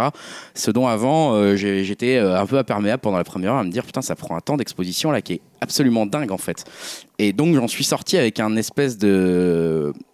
De, de, de sentiment de me dire euh, j'ai vu un bon film et, euh, et notamment là, là où va la fin et là où ça nous amène euh, donne finalement j'ai trouvé une cohérence Ouais. hyper intéressante et une fin, vision hyper intéressante plan, sur ouais. exactement voilà le dernier plan et, et globalement donne toute sa solidité au film en fait vient le construire et vient en fait mettre en place plein d'éléments d'un puzzle que Mm. j'avais sous les yeux mais que je comprenais pas. Donc euh, ça a été euh, presque comme un espèce de choc en fait ce dernier plan pour moi où je me suis dit waouh d'accord ok euh, donc en fait j'ai pas du, du tout vu venir le truc et, et en fait c'est vachement bien. Et, et du coup je suis ressorti en me disant putain en fait c'était vraiment pas mal. Et puis en me disant en fait même finalement cette heure d'exposition au début pendant laquelle j'ai été un peu en mode souffrance. Euh, au final, euh, même deux heures après être sorti, je me disais en fait c'était c'était super intéressant cette heure d'exposition et elle m'a vachement. En fait, elle m'a pas plu sur le moment, mais elle m'a plu avec le recul, elle m'a plu avec le moment de me dire mais en fait euh, c'était intéressant cette ambiance un peu lente de redécouvrir son passé, de comprendre, de, de pas trop savoir où t'étais, et puis que ça donne peu à peu de la cohérence avec où ça voulait en venir, et puis une fois que tu comprends, une fois que tu as tous les clés en main, de pouvoir y repenser quelques heures après, quelques jours après. Enfin voilà, c'est vraiment un film où je me suis dit. Putain, quelques heures après, je commençais vraiment à me dire, euh, en fait, il me plaît ce film. Et puis, euh, même quelques jours après, je me suis, je continuais à y penser. Et ça, déjà, c'est plutôt un point positif Ouais. pour moi. Et à me dire, euh, en fait, non, ce film, il, est- il est vraiment hyper intéressant sur la relation d'un créateur avec sa, sa création et, et sa relation à lui-même et à son amour. Et enfin, et à tellement de choses en fait qui sont dites dans ce film que au début je les voyais pas et je me disais il se passe rien mais en fait en y repensant je me suis dit mais en fait il se passe énormément de choses c'est juste qu'à ce moment-là je j'étais pas dans le bon état d'esprit pour les voir quoi Mhm. et je pense que je le reverrai, je me redirai, ah, je me fais chier pendant cette heure. Mais euh, je pense que je verrai aussi les choses différemment en comprenant mieux où il veut en venir maintenant. Donc au final, pour moi, en fait, ça a été, euh, enfin, mon avis est pas très clair, mais euh, au final, pour moi, ça a été en fait une- un, un très bon film. En fait, Euh, ça m'a surpris. Je me suis dit merde, en fait, Almodovar, là, j'ai j'ai vraiment bien aimé ce film. Euh, j'ai bien aimé euh, la façon dont c'est construit et cette mise en abîme qui est mise en abîme, qui est elle-même une mise en abîme d'une mise en abîme. Enfin, c'est, c'est, euh, il y, a- il y a tout un espèce de, de couche Ouais. successive Ce de qui est souvent le cas millefeuilles dans ces films. euh. d'un truc qui est quand même extrêmement au final bien construite et qui ne s'écroule pas. Et euh, pour ça, j'ai envie de dire. Ça fera un bon euh, prix du scénario à Cannes. Ouais, c'est assez bien foutu, c'est c'est bien construit et c'est et ce que je peux noter quand même en point très positif, c'est que en termes de d'émotion et de sensibilité, je trouve qu'on est vraiment dans un truc euh, d'une précision et d'une finesse assez incroyable et j'avais vraiment l'impression de voir un Antonio Banderas qui était comme un, un pinceau d'un- d'un d'un artiste peintre qui arriverait à, à donner exactement l'ombre dans l'œil qu'il veut pour qu'on nous fasse nous, nous faire comprendre une émotion. Je me suis dit c'est vraiment extrêmement juste et euh, extrêmement touchant exactement au moment où il le veut, quand il le veut et sur l'émotion qu'il veut. Et du coup, euh, ça m'a pas mal chamboulé en fait ça, l'interprétation de, de Banderas, Mhm. bien dirigée comme ça. J'étais vraiment, euh, pour le coup, euh, assez conquis par ça. Voilà, ça c'est pour, euh, pour mon avis. Euh, Dim, est-ce que toi tu t'es aussi un peu fait chier Alors, sachant que c'était la première fois que tu voyais un film d'Almodovar. Oh putain, ouais, Ouais, d'accord. bah oui, oui, Ah, t'en avais jamais vu aucun, ouais. J'avais pas eu l'occasion de me faire chier avant avec un de ces films. tu vois. Et là, on t'a enfin donné cette opportunité. Enfin, en tout cas, je tiens déjà à bah, faire mon mea culpa, hein, car j'étais un peu grognon avec Julien hein, sur ce choix de la quinzaine. Grognon. Donc, euh, voilà, j'ai- C'est Grumpy Cat, le mec. J'avais un peu peur, effectivement, de me retrouver devant un film euh, bien chiant. Bon, c'était un peu le cas quand même, hein, on, va pas, on va pas se voiler la face. Mais pas que, hein, je dirais même que je l'ai plutôt apprécié. Alors, euh, voilà, c'est peut-être aussi parce que je sortais euh, d'une séance d'un autre film euh, vraiment bien pourri, mais bon, j'y reviendrai tout à l'heure, hein, teasing. Suspense. Euh, ouais, bah enfin, j'ai trouvé que c'était vraiment pas mal, quoi. C'est un film qui traite de la solitude, de la dépression et du passé. Alors, c'est un peu longué, mais euh, je trouve que ça se regarde quand même très très bien. Bah, les acteurs sont vraiment bons. Hein. Moi qui suis euh, plutôt habitué à voir euh, Antonio Banderas dans des rôles euh, hollywoodiens, bah là je l'ai découvert, euh, on va dire, euh, une autre, une autre facette de son jeu d'acteur. Euh, surtout que la majorité du film repose sur lui. Je pense que c'est peut-être même le, film où j'ai trouvé qu'il jouait vraiment le mieux. Euh, alors après, bon bah j'imagine aussi que je suis passé euh, sur un élément bien fort du film, hein, c'est-à-dire euh, l'aspect semi-autobiographique euh, du film, car je connais vraiment pas bien Almodovar. Hein, euh. Euh, mais bon, enfin dans tous les cas, je trouve qu'on se laisse facilement emporter par cette histoire. Et du coup, bah, je me dis pourquoi pas, voilà, tester et découvrir le reste de sa filmographie. Ouais, ça m'a plutôt plu, on va dire. Bon, bah, c'est bien ça. Au moins, si ça peut t'ouvrir à ce réalisateur euh, que tous les deux, finalement, on a décrié depuis quelques Si tu années. peux arrêter de regarder tes films de Gogol et tu, peux nous lâcher la grappe avec tes Spider-Man. parce que en fait, euh, pour, pour en parler, je, euh, quand on en parle avec Dim, tu vois, pour moi, Almodovar, c'est pas un cinéaste difficile d'approche. Tu vois, on parle pas de, de, de Mektoub, de Keshish, ou voilà. Ouais. C'est un cinéaste où ben, il se passe beaucoup de choses. Et il a fait des. Enfin, même dans. Moi, je préfère vraiment sa deuxième partie, on va dire, à partir de Tout sur ma mère, où il arrête un peu le côté euh, vraiment très barré, très extravagant de Très posé sur le cul aussi à l'époque. Ouais, très bon. Ah, Voilà, oui, ouais, il passe à un côté peut-être plus mélo, plus, euh, plus sentimental. Mhm. Et je trouve que c'est ce qui lui réussit le mieux. Je pense que, alors toi, t'aimes pas parler avec elle, moi je trouve que c'est un film magnifique. Volver aussi et Train de briser aussi, qui est peut-être mon, mon préféré. Euh, là, je trouve vraiment, encore une fois, que c'est un super beau film, euh, qui me touche peut-être moins qu'un film comme Train de briser, parce que, voilà, je trouve que je, je le, je le préfère dans les portraits de femmes, même si là, finalement, il y en a un magnifique avec euh, le portrait de sa mère. Et c'est moi, c'est le segment qui m'a le plus touché. C'est ce. Alors, on- je- là, pour le coup, j'ai pas trop envie de révéler euh, quel est ce segment-là, mais disons que si on le prend simplement comme un souvenir, c'est assez bouleversant le, le- ce- le rapport de, de cette mère avec son petit garçon. Euh, en plus, je trouve que Penelope Cruz elle est toujours magnifique chez Almodovar. Euh, Il y a une scène, la scène d'ouverture quand elles sont sont euh, en train de d'étendre le linge. Qu'est-ce que c'est beau, qu'est-ce que c'est lumineux. Magnifique. Et il y a toujours ce regard de- du petit garçon qui est là, qui regarde ses femmes. T'as vraiment l'impression d'être un petit garçon en Ouais, plus à ce moment-là, c'est terrible. Et qui va regarder cet homme, euh, voilà, ce maçon en train de se, se, se laver. Ça aussi, c'est magnifique. Enfin, Ouais. Tu te dis que tout est expliqué euh, juste par cet homme qui se lave. À la fois le rapport au père qui est présent au début, puis vraiment après, le rapport à sa mère. Mm. Voilà, il y a tout un. Un- tout, tout se joue à peu près dans cette scène euh, du euh, maçon qui prend sa douche. euh, voilà, et c'est une scène vraiment très très belle. Et ouais, après c'est difficile de démêler toujours dans les, dans, pour les artistes ce qui est de la part d'autobiographie et ce qui est de la part finalement d'invention. C'est peut-être pas si important que ça. Je pense que c'est voulu un peu même en je fait. pense aussi que c'est C'est là voulu. où c'est la qualité qui, qui d'ailleurs est- se fait là en fait à mon avis, Ouais. c'est qu'il prend une vraie partie de lui en fait. Mais moi, le seul truc, c'est que je trouve finalement la partie, on va dire contemporaine, elle est un petit peu. C'est vrai qu'elle met un petit peu de temps à se mettre en place. Mm. Euh, la partie où finalement il va retourner voir son ancien acteur, où ils vont commencer à, à recréer des liens, et elle est peut-être euh, un petit peu moins réussie, même plastiquement. Moi, je trouve toute la partie dans l'enfance visuellement. euh, Enfin, tu vois, quand ils arrivent dans cette maison euh, qui ressemble à une caverne, Ouais, c'est juste Incroyable, ça. hallucinant cette Ouais. maison. c'est super. T'as envie d'habiter là en fait. Ouais, Enfin. Et en même temps, tu vois, elle arrive et elle est là et elle dit Attends, j'ai quitté la ville et tout ça pour aller dans cette espèce de taudis. Il n'y a rien. Enfin, c'est un truc, tu te dis quand il doit pleuvoir. Bon, peut-être qu'il pleut pas tellement à, cet endroit de l'Espagne, mais tu te dis c'est quand même assez hallucinant. Voilà, je trouve toute la. Après, il y a un truc aussi, c'est que visuellement, c'est un film qui est juste. Enfin, je trouve encore une fois hallucinant dans son utilisation des couleurs, dans tous les plans qu'il fait, dans la façon dont il fait naître l'émotion.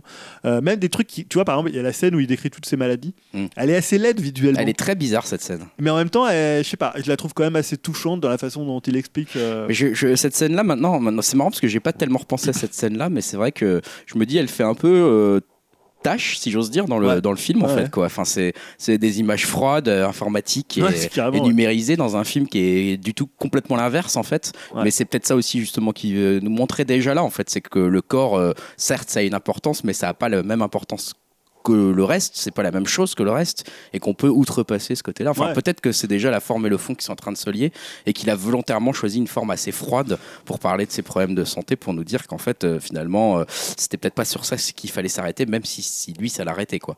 Mais, mais enfin, je sais pas, ouais, il y a vraiment un côté très beau film. Ouais, voilà. Après, moi, ce qui m'a vraiment fasciné, c'est son, c'est l'écriture et la façon dont tout est agencé. Ouais. Euh, Incroyable. les scènes, en fait, tout. Toute- chaque scène, elle va ex- soit expliquer ou prolonger la précédente. Je pense à la scène où il voit sa mère euh, quelques années avant que sa mère euh, meure et qu'il a. Enfin, c'est. C'est Ah, c'est euh, superbe, c'est touchant. Finalement, c'est une scène où.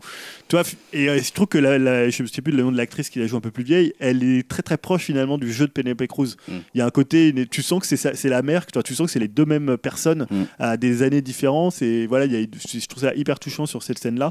Euh, non, non, voilà, encore une fois, c'est un très beau film. Euh, je sais pas si. Antonio Banderas, euh, tu, Bah, tu alors- connaissais déjà un peu son jeu, toi, Ouais, coup, parce que, que- tu connais, euh, Bah, tu, il avait- sa carrière. Ouais, euh, alors déjà, bon, on l'avait découvert tout- avant qu'il soit à Hollywood. Il avait joué chez, euh, chez comment chez, bah, c'était quand même lui qui l'avait euh, découvert ça. euh, euh, chez Almodovar. Et puis on l'avait revu dernièrement chez Almodovar dans La Piel Kelo, Kelo Habito, Ouais. qui Habito. Voilà, donc non, non, il, il est très très bon dedans. Mm. Et ça lui a fait du bien, je trouve, je pense, de revenir chez Almodovar, parce qu'il bon, voilà, il, bon, pas, il a pas non plus fait avec des chefs-d'œuvre Ça lui fait du bien de vieillir aussi. hein. Il gagne Ouais, une espèce ouais. de, de- de charisme et de profondeur là qui est assez impressionnante. Alors je sais pas si c'est le film ou c'est. Bah, il c'est- ressemble beaucoup physiquement à Almodovar, mais en beau. C'est ça. Tu vois, un peu, euh, tu te dis quoi, si Almodovar il enlève sa chemise, il doit pas être aussi bien anciennement gaulé que lui. C'est sûr. tu vois, que le voyant un peu apélant, mais il a un peu la même coupe, tu sais, le côté un peu euh, la coupe levée. euh, Ouais, c'est voilà. vrai. Et d'ailleurs, sur l'affiche, tu vois la silhouette, t'as vraiment l'impression que Ah bah. c'est, que c'est Almodovar. Mais ce qui est marrant, c'est justement le, le niveau de contrôle d'Almodovar sur le jeu entre est-ce que c'est autobiographique ou pas. Ouais, ouais, Il est, ils il, aussi, est, il ouais. est très fort là-dessus. Et, cette, et je- quand même, cette scène de pièce de théâtre où l'autre déclame en fait Mm. donc l'écriture de, de, l'écri- enfin, donc, du, du- de notre héros, elle est quand même assez forte. Ah cette oui, scène. oui. Enfin, franchement, j'étais un peu scotché. Quoi. dans la salle. euh, J'étais assez scotché, j'étais scotché euh, presque de- avec la même intensité que tu sais la, la scène dans, Dans dans Mulholland Drive, ouais, ouais, ça exactement ça, Tu vois vraiment. Ouais, tu te dis oh là là, il se passe un truc C'est un peu la bascule du film. C'est un peu la bascule du film où tu comprends beaucoup de choses du personnage, de Ouais, ses relations. c'est c'est quand même incroyable des d'amant, avec- réalisateurs euh, comme ça qui dans une scène comme Fincher euh, voilà avec Mulholland Drive ou ça qui dans une Euh, scène où euh, rien n'est comme euh, oui la Lynch euh, je, raconte comme Lynch ou ou là qui dans une scène où rien n'est dit rien il n'y a pas de parole prononcée euh, si ce n'est l'explication mais beaucoup de choses par euh, l'ambiance, quoi, par l'émotion, c'est assez euh, incroyable ce- Ouais. cette, cette maîtrise. Et, du et truc. non, moi je veux dire pour les gens qui n'ont jamais vu d'Almodovar, c'est un cinéaste hyper exubérant, notamment dans la première partie de sa carrière. C'est pas du tout du cinéma chiant, c'est même du cinéma un peu presque vaudevillesque. euh, Ouais, surtout et, la euh, première partie. Ouais. Et voilà, c'est, je veux dire, c'est, enfin, son espèce de réputation sur, je sais pas, les, les gays, les trans, les, les transformistes, voilà, c'est pas usurpé. Enfin, toute la Mhm. première partie du cinéma fonctionne un peu comme ça. C'est vrai que la deuxième partie, à partir de Tout sur ma mère, ça va être un cinéma un peu plus dans l'émotion, un peu plus dans la retenue, mais ça reste quand même des trucs avec beaucoup de couleurs, avec euh, des femmes qui parlent fortes, avec. euh, Bah, c'est euh, très coloré, c'est très. Ah oui, là, il y a aussi ça. Non, mais c'est pour ça que euh, j'ai le truc Dim avait peur qu'on voit. euh, mais non, mais il y a un côté. euh, euh, Il y a un côté un peu lent, effectivement. tu vois, toute cette grande partie d'exposition Oui, oui, je. que, que, voilà, Bon, qu'on peut craindre ou qu'on peut, quand t'es pas habitué à ce genre de film. Bah, je veux dire, c'est pas dire, la euh, naissance d'un agneau dans un Mektoub, hein. On n'est pas. Ouais, moi, j'ai- j'ai pas ça vu de va, problème, on, en est, on en est très loin. là. Quel est le rapport euh, Attendez, excusez-moi, mais la Non, mais- naissance de l'agneau dans Mektoub, c'est parfait. euh, Non, juste- mais pour moi, ça reste un cinéaste très populaire dans le bon sens du terme. Bon, bah parfait. voilà Bah, qui C'était va. un très beau film, mais ça manquait quand même de super-héros. Ça, manquait d'une cape, ça manquait d'un truc. Euh, passons, je terminons les, les spoilers et les retours sur les avis critiques de ces trois œuvres. Voilà, on a été assez bavard. Il y a eu beaucoup, d'accord ouais, beaucoup de choses à dire. Et assez d'accord. Euh, passons un peu plus euh, rapidement maintenant. Du coup, hein, le podcast va se terminer bientôt. Non, je déconne. Euh, sur les projets euh, risqués et qui hype de la partie divertissement. Julien, tu viens de parler, mais je te redonne Ouais. la parole puisqu'on a eu des news euh, sur une, une grande saga. Ouais. C'est toi qui vas Bah nous parler oui, de super-héros. c'est moi qui m'y je vais vous parler de, bah, de Batman. hein. Alors, on a parlé de la semaine dernière de l'influence, enfin il y a deux semaines, de l'influence néfaste des fans sur les destinées d'une licence. Ouais. Euh, sur ça peut être une licence, un film, le choix des acteurs via des pétitions ou des critiques. Alors évidemment, on avait parlé de Sonic. Eh oui. Euh, là, Game of Thrones, Game of il y en a Thrones une a sa pétition. Je crois que c'est un million de personnes qui veulent qu'il retourne euh, la série. Et là, par contre, moi, je vais peut-être aller dans une pétition, c'est pour que euh, euh, comment Bedos ne soit pas le réalisateur de OSS 117 euh, numéro Ah, 3. ça peut marcher, hein, la pétition pour virer Yao a bien marché. C'est vrai, c'est vrai. Ouais, en plus, il y a eu plus de 10 000 signatures pour la pétition pour virer Yao. Ah ouais, c'est vrai. Ouais, ouais, les gens ont Ah dit. ouais. euh, Ah bah ça m'étonne pas. Parce qu'on a récupéré tous les fans de rap. Ils Ah sont bah venus, ouais. ils ont dit Attends, c'est Bah déjà, moi j'ai. Signé 9000 fois, donc euh, sous des pseudonymes différents. On n'avait pas limité les, les entrées. Euh, voilà, donc euh, bah, il y a une nouvelle illustration du phénomène avec le choix du studio Warner euh, qui ferait. Alors, je sais pas vraiment si c'est officiel encore ou si c'est. je crois que c'est officiel. Hein. Dim, je sais pas. Moi, je suis pas sûr. suis pas Moi, sûr non je- plus. Parce que moi je l'ai vu écrit en mode euh, confirmé. hein. Ah bon Donc, Mais bon, Qu'est-ce qu'on confirme C'est que Robert Pattinson hein, serait le prochain Bruce Wayne et donc le prochain Batman de. Matt Reeves, hein, puisque c'est lui qui va réaliser euh, la prochaine adaptation. Euh, donc il va succéder à Nolan, à Tim Burton et à qui d'autre? Euh, Zack bah, Snyder. Zack Snyder, ouais. Ah oui, oui, Zack Snyder. On l'oublie un peu vite, mais. Alors qu'est-ce qu'on a reproché à Pattinson? Bah, C'est d'être l'acteur de Twilight. ça c'est quand même incroyable. Voilà, preuve que pas mal de fans hein, sont restés bloqués dans un passé. Euh, ils sont surtout des gros cons. Ah ouais, alors j'ai pas dit ça, moi. Je, sais, moi je le dis. euh, je En le fait, dis le mec c'est un WhatsApp, mais- acteur. Il est, c'est normal qu'il joue dans des films. Le vieux, ça fait une dizaine d'années qu'il essaye de changer d'image. et, Ouais, euh, puis en fait, euh, juste, euh, il joue dans des films, c'est son boulot Non, en fait. non, ce, Enfin, ce que- ce que les fans ont peur, c'est que genre Twilight, pour eux, c'est un film de merde. Donc de prendre l'acteur de Twilight, ça voudrait mais dire que. quel est le rapport en fait? C'est ça mais le but moi, des le... acteurs. non, mais d'accord, mais. Non, tu mais je sais, je comprends, je comprends ce que tu veux dire, mais je. Tu vois, je- non, mais le problème, c'est que depuis, euh, Pattinson, il a en plus, il a fait plein de Bah, super il a joué chez Cronenberg, il a joué chez James Gray, il a joué chez Claire Denis. Il a pris en fait un tournant, moi qui m'a rappelé un peu ce qu'avait fait DiCaprio après Ouais, Titanic, exactement, ouais. euh, en essayant un peu d'être plus discret, de pas être Indépendant, le- voilà, fil- film assez exigeant, euh, euh, des, des- tourner avec des cinéastes Ouais. en fait. clairement. Et je trouve que là, pour le coup, je l'ai mis dans projet risqué parce que à la fois, bah, il y a cette levée de bouclier de tous les fans, et en même temps, je trouve que c'est un choix risqué pour Robert Pattinson de revenir dans une grosse, licence, après avoir essayé d'en sortir dans Twilight en tournant avec des, des cinéastes bah, plus des auteurs, Mm. Bon, sans faire le, le- le cliché, mais bon, à Twilight, c'était pas non plus le, le temple de, le- de l'auteur, en- l'autorisme, je sais pas comment on dit, euh, euh, aux États-Unis. C'était le, le temps de la- de l'amateurisme plutôt. Euh, oui, c'est Soirée de la blague. Euh, donc voilà, je trouve que c'est presque plus risqué pour lui. Et en même temps, moi, je vois pas pourquoi ça ferait pas du tout un bon. euh, Mais en plus, je trouve qu'il a, il a un physique euh, qui correspond Ouais. bien euh, à Batman que, Ouais, qu'on a je- dans la tête, quoi. je peux prendre un peu de muscle. Justement, moi, le seul truc que je pourrais lui reprocher, c'est pas du tout son, son jeu d'acteur. euh, Là-dessus, j'ai rien Ouais. à, lui, à, lui, à lui reprocher. Ça serait plus au niveau du physique, où, à mon avis, il faudrait qu'il fasse un petit tour à la salle. Mais bien sûr qu'il va en faire. faire. Attends, euh, excuse-moi, mais t'as Ouais. déjà vu les, les Christian Bell et autres là qui prennent euh, ce 80 kilos Ouais. de muscles en, en deux semaines là aux États-Unis. Je sais pas ce qu'ils ont comme produit, mais attends, moi je m'inquiète pas du tout pour ça, quoi. Et puis même, pourquoi pas avoir un Batman qui serait aussi un peu plus fin. Mhm. Euh, je veux dire, bon, quand tu revois les anciens Batman, euh, c'est ils sont pas non plus aussi musclés qu'un The Rock euh, actuellement, tu vois. Enfin, je veux dire, c'était des mecs qui avaient un peu d'embonpoint, tu vois. Enfin, je veux dire, euh, on peut se calmer un petit peu sur ce qu'on peut lui demander, en fait. S'il nous joue un Batman un tourmenté. Batman, euh, euh, il va faire un Batman comme dans les années 60. hein, Ça serait génial. Collant.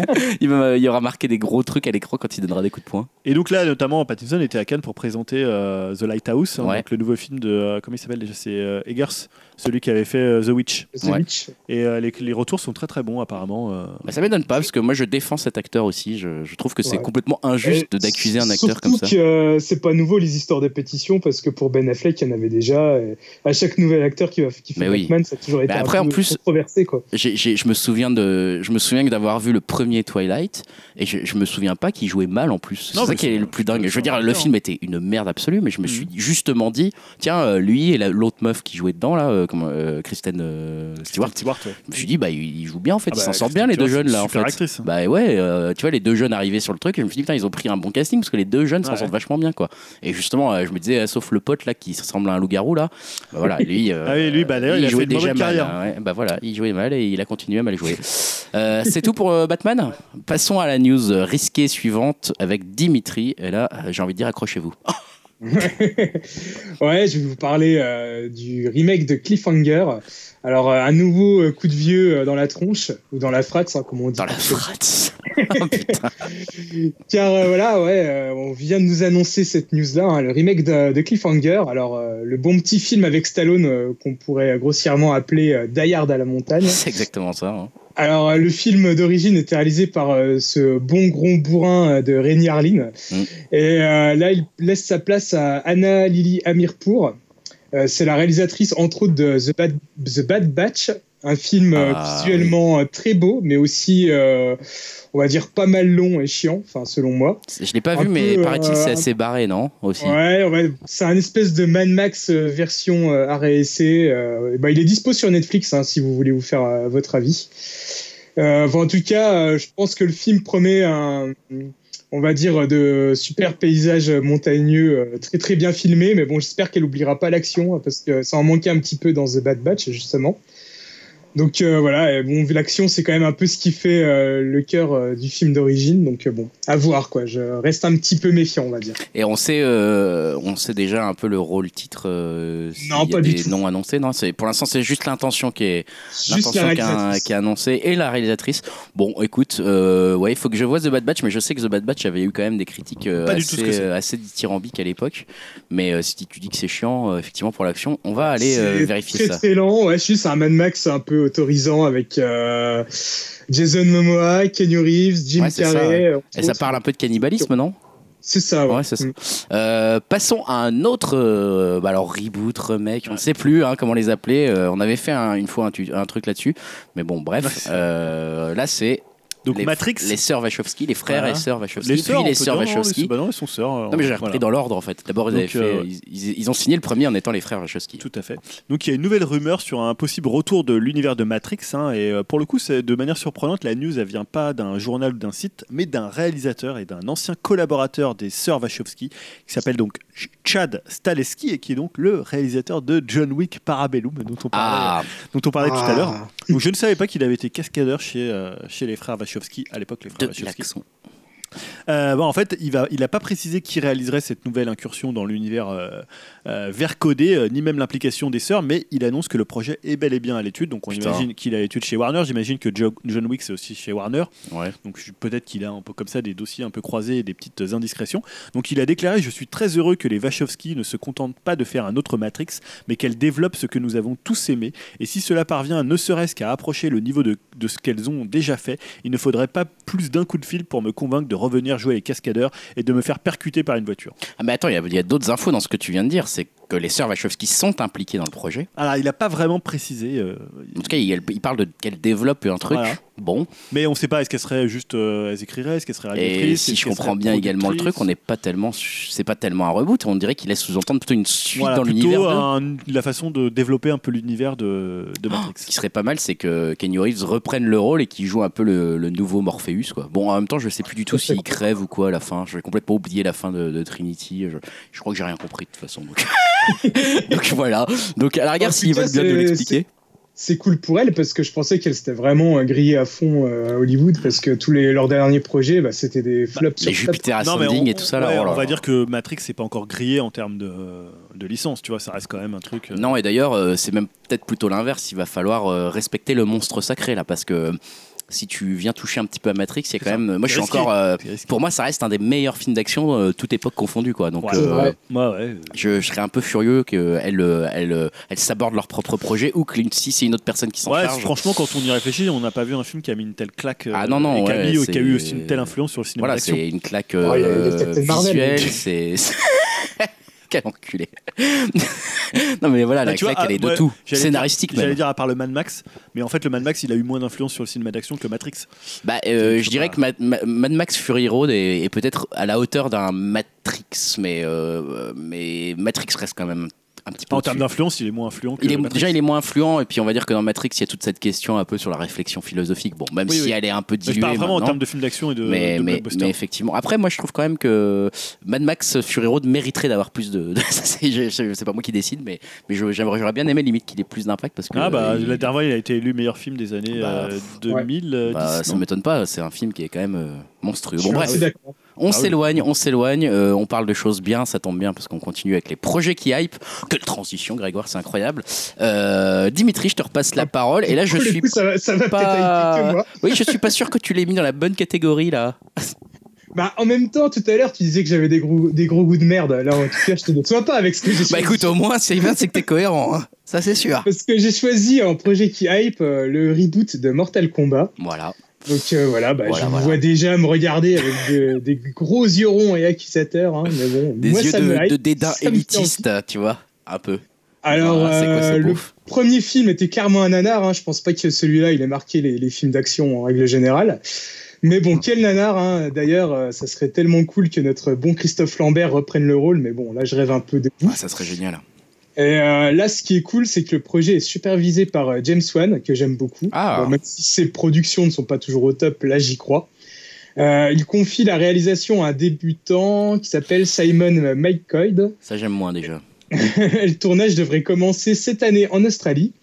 Alors, en tout cas, James Wan a l'air euh, hyper motivé, euh, je le cite. Alors, la clé est d'essayer de, et de, et de faire les choses bien. Je ne vais pas me précipiter. Alors là, nous essayons de prendre notre temps pour être certain que nous nous dirigeons dans la bonne direction. Je pense que c'est plus important que d'essayer de brusquer les choses et d'arriver à quelque chose que je n'aime pas. Euh, J'aime beaucoup ces personnages en couleur. Et, euh, bah, moi aussi, hein, je les aime, ces persos. et, euh, désolé, hein, mais je peux pas résister à des ninjas de toutes les couleurs qui se battent sur euh, fond de techno de foire.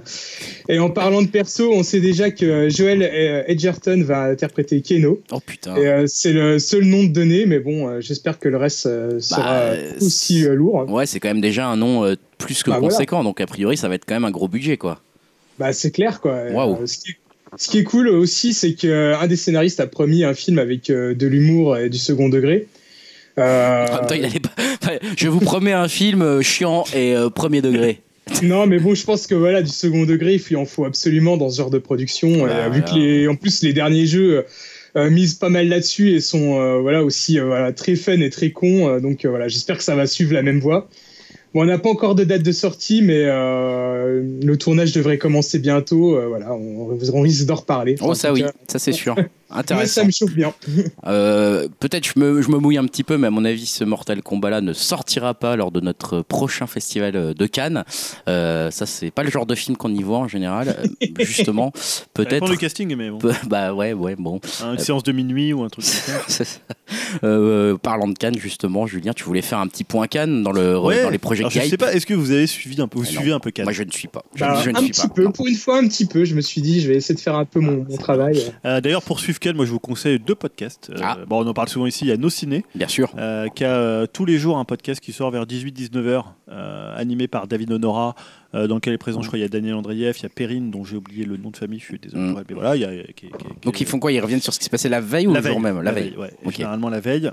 Donc, c'est-à-dire que demain, ils parleront du Tarantino. Parfait.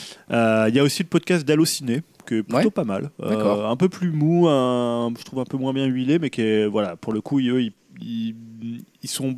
Disons qu'ils n'ont pas raté le samedi dimanche. Mm. Donc, euh, si vous voulez reprendre depuis le début, Euh, parce que nos ciné, je crois qu'il y a eu que trois numéros depuis le- l'ouverture de Cannes, donc c'est pas tellement. Donc si, là, ils parlent plus de films. Il y a plus de films dans le Allociné. euh, ils en sortent un tous les jours. Donc, C'est-à-dire que quoi Vendredi, ils vont parler de Mektoub. vendredi, parlons de Mektoub. Oh putain, Voilà. Et donc demain du Tarantino. Et parfait. bientôt du Bong Joon-ho. D'accord. Voilà, donc les, un peu les films qu'on attend sur ça. la prochaine. C'est ça. Mais moi, je voulais faire un peu mon, euh, bah, mon top 5 des films. Allez, c'est parti. Euh, je, suis- alors, je regarde, il n'y a pas forcément que des films en compétition euh, dans la section officielle, il y a aussi des films soit d'un certain Oui, ça, regard ou de, présentés de la ailleurs, ouais. quinzaine. Alors, le, ce qui a été peut-être un peu un des premiers chocs, c'est Les Misérables Ouais. de Lajli. Donc, Lajli, pour ceux qui ne le connaissent pas, c'est, il a une quarantaine d'années, c'est son premier film, mais il est connu aussi parce qu'il fait partie de Courtrage Mé. Mm. Euh, donc, donc, fait partie, quoi Il y a dedans, il y a Gavras qui est dedans, il y avait euh, Euh, Kim Chapiron. Kim Chapiron ex- exactement. Euh, après c'est des gens aussi qui ont fait pas mal de clips pour, pour des artistes français. Et donc il sort son premier film qui est adapté de son court métrage. Donc ça raconte apparemment l'histoire d'un d'un policier qui arrive, je sais plus dans quelle cité c'est, je crois que c'est peut-être Montfermeil. Et ce, qui est- ce que je trouve intéressant, alors c'est présenté un peu comme La haine 2019, hein, ça c'est toujours un peu casse-gueule de présenter un film comme ça, puisque bon La haine voilà, elle va vraiment marquer à sa sortie. Mais ce qui est toujours intéressant, c'est quand je trouve des cinéastes français, un cinéaste français vient dans le contemporain, puisque ça se passe juste après la Coupe du Monde 2018. Mmh. Donc voilà, donc une époque et ça raconte les violences policières, la réaction des jeunes par rapport à ça. Euh, donc c'est un peu présenté comme un brûlot, comme un film un peu coup de poing. Donc je trouve toujours intéressant. C'est bien de temps en temps d'avoir ça, ouais. Voilà, donc euh, est-ce que ça peut un peu secouer, euh, ça peut être un peu secouer, là, on verra au, au niveau du palmarès, mais euh, voilà, je trouve que c'est toujours intéressant. Moi, j'ai, alors c'était diversement, tu vois, je me rappelle quand Richie avait sorti Ma Cité va craquer, je suis pas un gros fan du film. Euh, autant La haine, je trouve que c'est un très grand film, autant Ma Cité va craquer, je trouve que c'était parfois un peu, euh, un peu limite euh, dans la, la représentation euh, de la banlieue et dans du choix. Après, on sait que Richet, il a un côté très politique, hein, beaucoup plus que Kassovitz quelque part. Mais voilà, je trouve que c'était, euh, en plus, c'est un film français, c'est un premier film, c'est toujours intéressant. Il est en compétition Il est officielle. en lui compétition officielle, ouais. Euh, autre film en compétition officielle, c'est Une vie cachée de Terrence Malick, qui pourrait Ouais. euh, c'est un titre autobiographique parce qu'on le voit très peu, on le voit très clair. peu Terrence Malick. Alors il était quand même présent à la projection du film, il y a eu des photos, euh, donc on a vu à quoi il ressemblait Ouais, c'est ça, ouais, parce qu'il est, pas tout jeune. Pour hein. ceux qui connaîtraient pas Terrence Malick, c'est quelqu'un qui a fait des films C'était un dans les années 70. C'est ça, il était révérencé par la critique à un point. Il en sortait un tous Alors les les 10 ans. moissons du ciel, et il était revenu à une époque avec donc La Ligne La Rouge. Ligne Rouge, notamment, qui était effectivement aussi un, grand film qui un avait grand été- film de guerre, hein, de guerre et, et de, de, de nature. hein. De dire. guerre, de nature, de philosophie, d'humanité. euh, voilà. Alors moi, il m'emmerde un peu parfois dans Maintenant, son espèce de syncrétisme. Et alors après, il a eu donc, euh, il a été Palme d'Or pour euh, comment il s'appelle ce film? Putain, j'ai un trou de mémoire. Euh, Thrill of Life. euh, Thrill ah, of c'est pour ça qu'il a eu la Palme d'Or Ouais, il a eu la Palme d'Or sur Oh, Life. putain. Alors bon, qui est un film euh, magnifique visuellement, Ouais. mais qu'on peut quand même. Oui, on commence déjà à tomber un petit peu dans son truc euh, habituel. Voilà, entre temps, Ah, il tiens, avait fait la, foutre un dinosaure. il avait là. fait le truc avec euh, Colin Farrell, là, avec Pocahontas là. Ah oui, ouais, c'était chiant ça. Oh, c'était pas si mal. Et donc après, il a continué un peu ses errances, un peu comme ça. C'est vrai qu'il aime bien poser une caméra là, puis euh, tu sais pas trop quoi. Après, il l'a fait voler autour de gens. Il dit Ah, oh, Bah. la vie, je t'aime, Paris. T'as l'impression d'être dans une pub pour Dior dans la Moi, ce moitié que je reproche un peu, c'est de tout filmer à même hauteur. C'est-à-dire qu'un mec qui sert du café sera filmé comme euh, Brad Pitt qui embrasse son enfant. C'est ça, et ça sera merveilleux, ça, ça sera avec un truc complètement dingue. Après, c'est quelqu'un qui a une espèce d'intensité, qui a une vision. Ouais, mais du coup, un peu presque qui devient auto-parodique, quoi. Peut-être un petit peu, mais là, il revient avec un film beaucoup plus scénarisé, puisque ça raconte euh, le destin d'un objecteur de conscience autrichien euh, pendant la Seconde Guerre mondiale, qui va alors pas vraiment résister aux nazis, mais refuser, en fait. Bah, voilà, Il par- va objecter sa conscience. Objecter sa conscience. Euh, donc voilà, peut-être que c'est un film qui peut être un peu plus avec des personnages un peu plus tenus, un peu plus dans ce qu'il avait fait avec euh, La Ligne Rouge. J'espère un peu. C'est effectivement un peu ça qu'on sentait qui commençait à manquer dans ces derniers Ouais. trucs, qui étaient un peu plus improvisés d'ailleurs lui-même. euh, le- le- Enfin, c'était la volonté. hein. Quand il avait fait son truc avec Ben Affleck à Paris, là où c'était, il y avait pas de, de scénario, je crois. hein. donc Ouais. c'était un peu genre, bah voilà, vous vous plantez là, vous vous aimez, et puis on filme ça, quoi. Alors les critiques sont plutôt bonnes. hein. Ouais. Beaucoup de, reconnaissent la, la- la beauté vraiment du film. Alors certains trouvent ça un peu chiant, un peu long. Ah. On est quand même sur du 2h52. Ah ouais, ouais, ouais, ça commence à devenir du solide Voilà. là. Euh, donc voilà, moi je l'attends quand même. Terrence Malick, c'est toujours, euh, toujours intéressant visuellement à voir. Euh, autre film que j'attends, c'est Portrait de la jeune fille en feu. Donc c'est le nouveau Ah ouais. film de Céline Sciamma. Donc Céline Sciamma qui avait fait Naissance des pieuvres, qui avait Mm. fait Tomboy Mm. et Bande de filles. Ouais, donc déjà, une, ouais, un- voilà, déjà une solide carrière. hein. C'est vrai que là, dans les, toutes les réalisatrices qui présentaient des films, on parlait plus quand même de Justine Triet, euh, qui présente Sibyl, je crois qu'il est en compétition, qui sort très bientôt, qui avait fait Victoria. Ouais. Moi, je trouve pas non plus que Ouais, la, la bande annonce, ça n'a pas l'air exceptionnel en Non, tout et cas. puis Victoria, j'avais pas trouvé Non, ça dingue. terrible, mais ouais. par contre, les films de Céline Sciamma qui avait fait aussi, euh, enfin qui avait aidé à qui a écrit le scénario de Ma vie de courgette, Ouais. Euh, un très bon film d'animation. Euh, voilà, je trouve que là, ça raconte l'histoire d'une peintre et de son modèle, je crois, au 17e ou 18e siècle. Donc c'est avec Adèle Haenel. Ah, Histoire amoureuse entre deux femmes, c'est ça? entre deux femmes, entre donc une peintre et son modèle. D'accord. Et apparemment, alors je la connaissais pas, c'est Noémie Merlan, Noémie Merlan, ok. qui est assez hallucinante dedans. Ouais. Donc moi, je l'attends surtout parce que c'est un film de, de Céline Sciamma. Ouais, hein, c'est quand même une réalisatrice qui, qui, a, qui est assez hallucinante dans sa carrière. C'est que des, des, des films euh, d'un très très haut niveau, ouais. quoi. Bah, Bon. bande de films, moi, j'ai trouvé- et en plus, c'est complètement différent d'un film comme Tomboy. Ouais, elle peut, elle peut, elle maîtrise un peu tout ce qu'elle Ouais. touche, quoi. Et donc voilà, dans là encore dans un le film en costume, le film d'époque, voilà. donc Ouais, ça c'est quand euh, même osé. Hein. assez intéressant. Euh, autre film voilà, qui n'était pas présenté en compétition officielle, c'est, on en a déjà parlé ici, c'est Le Dain de Eh oui. Quentin Dupieux. Bien sûr. Euh, donc film qui a été aussi bien accueilli, très très court, qui est à la fois apparemment un espèce de film donc sur une obsession euh, que nourrit Jean Dujardin pour son blouson. Exactement. Euh, et le scénario est complètement Quentin Dupieux, c'est-à-dire qu'à un moment il se dit bah, il va éliminer toutes les autres blousons de la création parce que son blouson en daim. Euh, on ne sait pas trop si ça a un lien avec euh, mon petit blouson en daim de Stupeflip. Excellent morceau. Voilà, parce que le, le morceau est un peu Peut-être où en il y a plus comme il traîne dans, le, Ils dans se la musique. apparemment euh, ils ouais. s'apprécient euh, assez de ce que j'ai pu lire. Ah oui Euh, et apparemment, le film part un peu sur le côté un peu slasher. Euh, voilà, donc on sait que Dupieux, il est souvent à la fois dans le film genre, dans le film. euh, euh, Enfin, on sait plus trop où il est. Il fait Non. du Quentin Dupieux, on va dire. Ouais, c'est il est dans le surréalisme cinématographique et dans le à la fois dans l'absurde sérieux quoi. Enfin, il y a un côté euh, incroyable. Enfin, Ouais. moi pour moi, c'est un, un vrai réalisateur Ah ouais. différent qui est je pense qui est le seul au monde à faire ce qu'il fait. Alors, certains disent que c'est un film peut-être moins somme, moins ambitieux que réalité. Ouais, ce- réalité qui était celui- Ouais, que complètement toi t'avais adoré, moi que j'ai pas encore vu. Non, mais moi, Euh, je j'en reviens toujours pas de ce film. Un peu plus mineur dans sa filmographie. euh, Mais cela dit, j'en reviens pas de, non plus de Rubber ou des autres. hein. Enfin, je veux dire, à chaque fois, je me suis je- dit, mais en fait, ce film, il est beaucoup plus intéressant que ce qui, ce qui paraît au premier abord, quoi. Sous ce truc complètement ridicule. euh.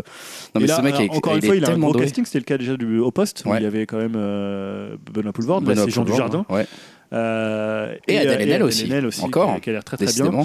Et moi, rien que de le voir avec son blouson en daim quand il fait euh, style de malade. Ouais, ça ouais, fait voilà. Non, mais de toute façon, voilà, ça va être un très bon film, c'est sûr. Moi, je suis euh, Et, très euh, client. Petite recommandation sur la chaîne YouTube de Arte, euh, il y a- il y, a un cycle Quentin Dupieux et ils ont mis en ligne Rubber gratuitement, Ah, euh, Vrong et peut-être aussi Vrong Cop. Donc, euh, Ah, ouais. putain. n'hésitez pas à aller les voir si vous les avez pas, Pas vus. mal, ouais. c'est- Ah, ouais, J'ai ouais. vu Wong, je l'ai vu au ciné, c'est euh, plutôt cool. ah ouais, ouais, ça, ça vaut le coup, là. Franchement, ça, c'est cool de la part d'Arte qui fait souvent ce genre de bons trucs. Il y avait aussi Mademoiselle il y a pas longtemps, je sais pas s'il y a encore. Ah oui, Bref. pour de Park Chan-wook, ouais, Exactement. Euh, dernier film que j'ai choisi, ça c'est pour un peu, c'est le film que j'espère emmener Dim voir. hein. Ah, C'est alors moi je connais pas Albert Serra, donc c'est un réalisateur, je crois qu'il est espagnol, et il fait un film qui s'appelle Liberté. ok. Et qu'est-ce que raconte Liberté? Donc ça se passe euh, au XVIIe siècle. Ah. Et en fait, c'est l'histoire de libertins qui se réunissent dans une forêt et qui vont baiser dans une forêt, littéralement. Donc voilà pourquoi je l'ai choisi. Donc j'ai lu la critique, ça parlait de bouffage de cul, de golden shower, euh, voilà, de tout un tas de trucs que je me suis dit, je veux que Dim aille voir ce film et qu'on en parle. Pendant 3 heures, ça va durer. Ah, ça dure assez longtemps. Ah Et apparemment, c'est magnifiquement éclairé. Ils sont tous là. On en, voilà, c'est une sorte de grande bacchanale. c'est une 3 grande heures de cul en fait Bah, je sais pas si ça dure 3 heures, mais apparemment, oui, ça. Putain. Ils sont dans la forêt et euh, ils s'enfilent. C'est voilà, beau ça. Donc, moi, je me suis Après, dit. il sera peut-être sur Pornhub, je serais pas obligé d'aller le voir. ah ouais, C'est là, un- tu- ouais, mais là, tu vas griller ton forfait de giga parce que Ouais. 3 heures. euh, c'est un, side project de Back to My Love, c'est voilà, pas possible. Donc, euh, ça, je l'ai retenu. hein, j'ai lu la- quand j'ai lu la critique, je me suis dit, c'est peut-être très mauvais, mais faut en- emmener Dim voir ce film. Ouais, ouais, quand Ah, même. je te- remercie de penser à moi pour ce genre de film. T'as fait le tour là? Euh, ouais, après, je voulais juste, mais là, c'est hyper rapide. Bah, les films que j'attends qui sont pas encore passés, il y a le Tarantino. Voilà, ce que j'allais dire, j'allais dire, mais dans ta liste, c'est pas le Mais Tarantino. non, parce que, c'est les films qui étaient déjà eu Ah ouais, un mais accueil là- et déjà été Ouais, projetés. c'est ça, parce le que là, Tarantino, il, était, il était en cours de. Ah bah là, je, depuis que j'ai vu le T'as vu, les oui, retours, là, c'est complètement. Bon, les dingue. retours sont plutôt bons. Ouais. Euh, après, de toute façon, Pas Tarantino- unanime, hein. Non, mais Tarantino, il a toujours divisé. Même à l'époque de Pulp, il y a des gens qui trouvaient ça complètement vain et euh, machin. Euh, ça a toujours été le cas, hein, je pense que pour tous ces films. Ah ouais, Et ouais, non, complètement. Euh, et euh, bah, le, le trailer est juste dingue. ouais. Putain, voilà, ça m'a fait grave ça donne envie. très envie de le voir là. Même si on, en avait parlé, moi j'ai toujours un peu peur sur son côté quand il réécrit l'histoire. Moi aussi, ça, j'aime. Bastard. parce Voilà, que moi, Bastard, ça m'a Voilà. pas beaucoup plu cette fin. on peut euh, penser que ce qu'il va, faire, ce qu'il va faire de, de, comment, de Charles, Charles Manson, Manson, ouais. ça va être à mon avis très différent. Oui, Même si avis, apparemment le film est très de surprenant. Charles Manson. Beaucoup disent que ce sont plus dépressifs, sont plus oniriques, sont plus tristes en fait, Ah ouais? Euh, puisque c'est, il va raconter la fin d'une époque, la fin du Hollywood. Euh, mais voilà, moi rien que de, je trouve que Brad Pitt a l'air juste hyper cool dedans. DiCaprio aussi, je le trouve ah, autant chez Scorsese, il m'emmerde un peu, autant chez Tarantino. Oh, attends, non, tu dis pas ça. Quand même. Là, je le trouve hyper Dans drôle. quoi il t'emmerde? Non mais là, bah, je le trouve toujours un peu sur le même registre de jeu. Euh, alors que quand il avait joué dans, euh, comment, dans Django, je le trouve vraiment énorme. Et là, il a l'air encore assez génial. Là, il joue superbement bien. là. déjà rien que la scène où tu vois quand même Pacino, Brad Pitt, et qui lui dit ouais, mais c'est votre fils. Ah, Il c'est ah non, c'est mon cascadeur parce que dedans Brad Pitt joue le cascadeur de. C'est excellent. Et quand il dit on voit et quand il brûle des nazis quand même. Ouais, ça c'est super. Très Et grande scène un peu à la Scarface. J'aime bien quand il doit agir devant tout le monde, il, euh, il, qu'il sait pas sa réplique là aussi. Là, il- Ah oui, ça, c'est ça. superbe Et ça. oui, parce que dedans, t'as l'impression qu'il est complètement. Et dans le premier trailer, on voyait une fille qui disait Ouais, genre, t'es vraiment un super acteur. Ça me Et là, t'as une scène où il, est en, où il fait le western, et après, il est dans sa loge, il casse, il tape dans des trucs, et il est juste mort de rire quoi. Non, mais bon voilà, bon, on est quand même assez client de, de Tarantino Ah, ici. Sans être quand même, enfin moi je sais pas, mais je parle plus pour moi, mais sans être euh, complètement aveugle. hein. Moi je sais qu'Inglorious Bastard, je suis sorti en me disant c'était pas terrible ce film. Donc Ouais. euh, je- j'y vais pas c'est son complètement. moins bon film, mais ça euh, reste le. Si c'est son moins bon film, c'est meilleur que euh, 95% des autres réalisateurs. Ça reste sans doute le meilleur film Bon, moi, de je suis pas très objectif, hein, c'est un peu mon Marvel à moi, Tarantino, donc. Mais moi je, je serais capable de me dire si c'est nul, je serais capable de le dire ici. Julien, on aura une confrontation. Je sais pas, si je trouve ça nul la première fois, j'irai le revoir deux fois pour me dire. pour être en vraiment sûr. Tu vois, c'est pas si nul. J'ai j'ai pas souvent vu des films mauvais avec Brad Pitt et Tarantino et, et DiCaprio. Enfin l'un ou l'autre, je veux dire. Beaucoup le comparent à Pulp Fiction hein, dans l'approche, dans le côté un peu cool de l'époque, de, de la façon aussi dont il revisite le cinéma. C'est pas un film que je déteste, Pulp Fiction. Voilà. Ça va être long hein, jusqu'à juillet. hein. Ça va être très long là, ouais. putain. Alors et ensuite, qu'est-ce que t'attends d'autre? Est-ce qu'il y en a Bah, d'autres? évidemment, jeudi soir, Eh ouais, 22h. voilà. on arrête Pour 3h30 de bon 3h26 cinéma. de grand cinéma. Est-ce qu'il y aura une scène de 20 minutes de cunilingus? C'est le pas. grand mystère. Est-ce qu'on parle bien rumeur. sûr de Mektoub? Voilà. C'est la rumeur Hein qui circule à Cannes. On ne sait pas, peut-être que les trois quarts du film se passent dans une euh, boîte de nuit, encore une fois. Je pense qu'il va se faire huer comme jamais. Je pense, Là, mon je avis, qu'il c'est, ça va être le, ça va être la, les- ça va être le can de, du, du huage, du post, euh, ouais, du, du post balance ton port. Alors, ils l'ont mis quand même très très tard dans Ouais, la ouais, dernière ouais. partie du festival, jeudi 22h pour un film qui dure euh, 3h26. Ah, Il y aura plus personne à la fin. Ah, ça- Le ça truc va- finit à 1h30 du matin. Ouais, ça finit quand même à 1h30, donc euh, ça va être chaud quand même pour ceux qui vont y aller. Euh, bah, moi, je l'attends énormément. Ah, bien Bah, sûr. je- on sait pas trop.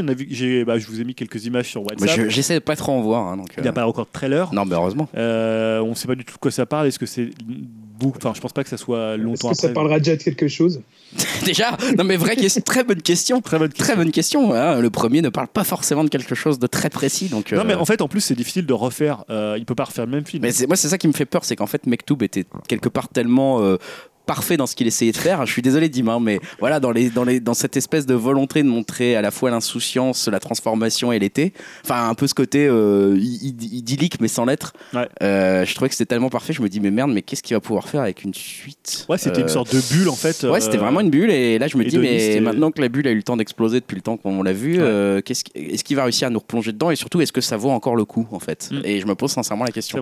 Il est possible que ce deuxième épisode ne me plaise pas. Julien non plus Ouh là là Euh, autre cinéaste très attendu, c'est Bang Joon-ho, Ah, hein, qui sûr. va présenter Parasite. Voilà. euh, qui est un thriller. Euh, il a aussi, un peu comme Tarantino, euh, averti Cannes par rapport aux critiques de ne pas ce qu'on appelle divulgacher, maintenant il y a un- Exactement. un, terme, divulgacher le twist du film, tout comme Tarantino l'a fait. Ça va être dur.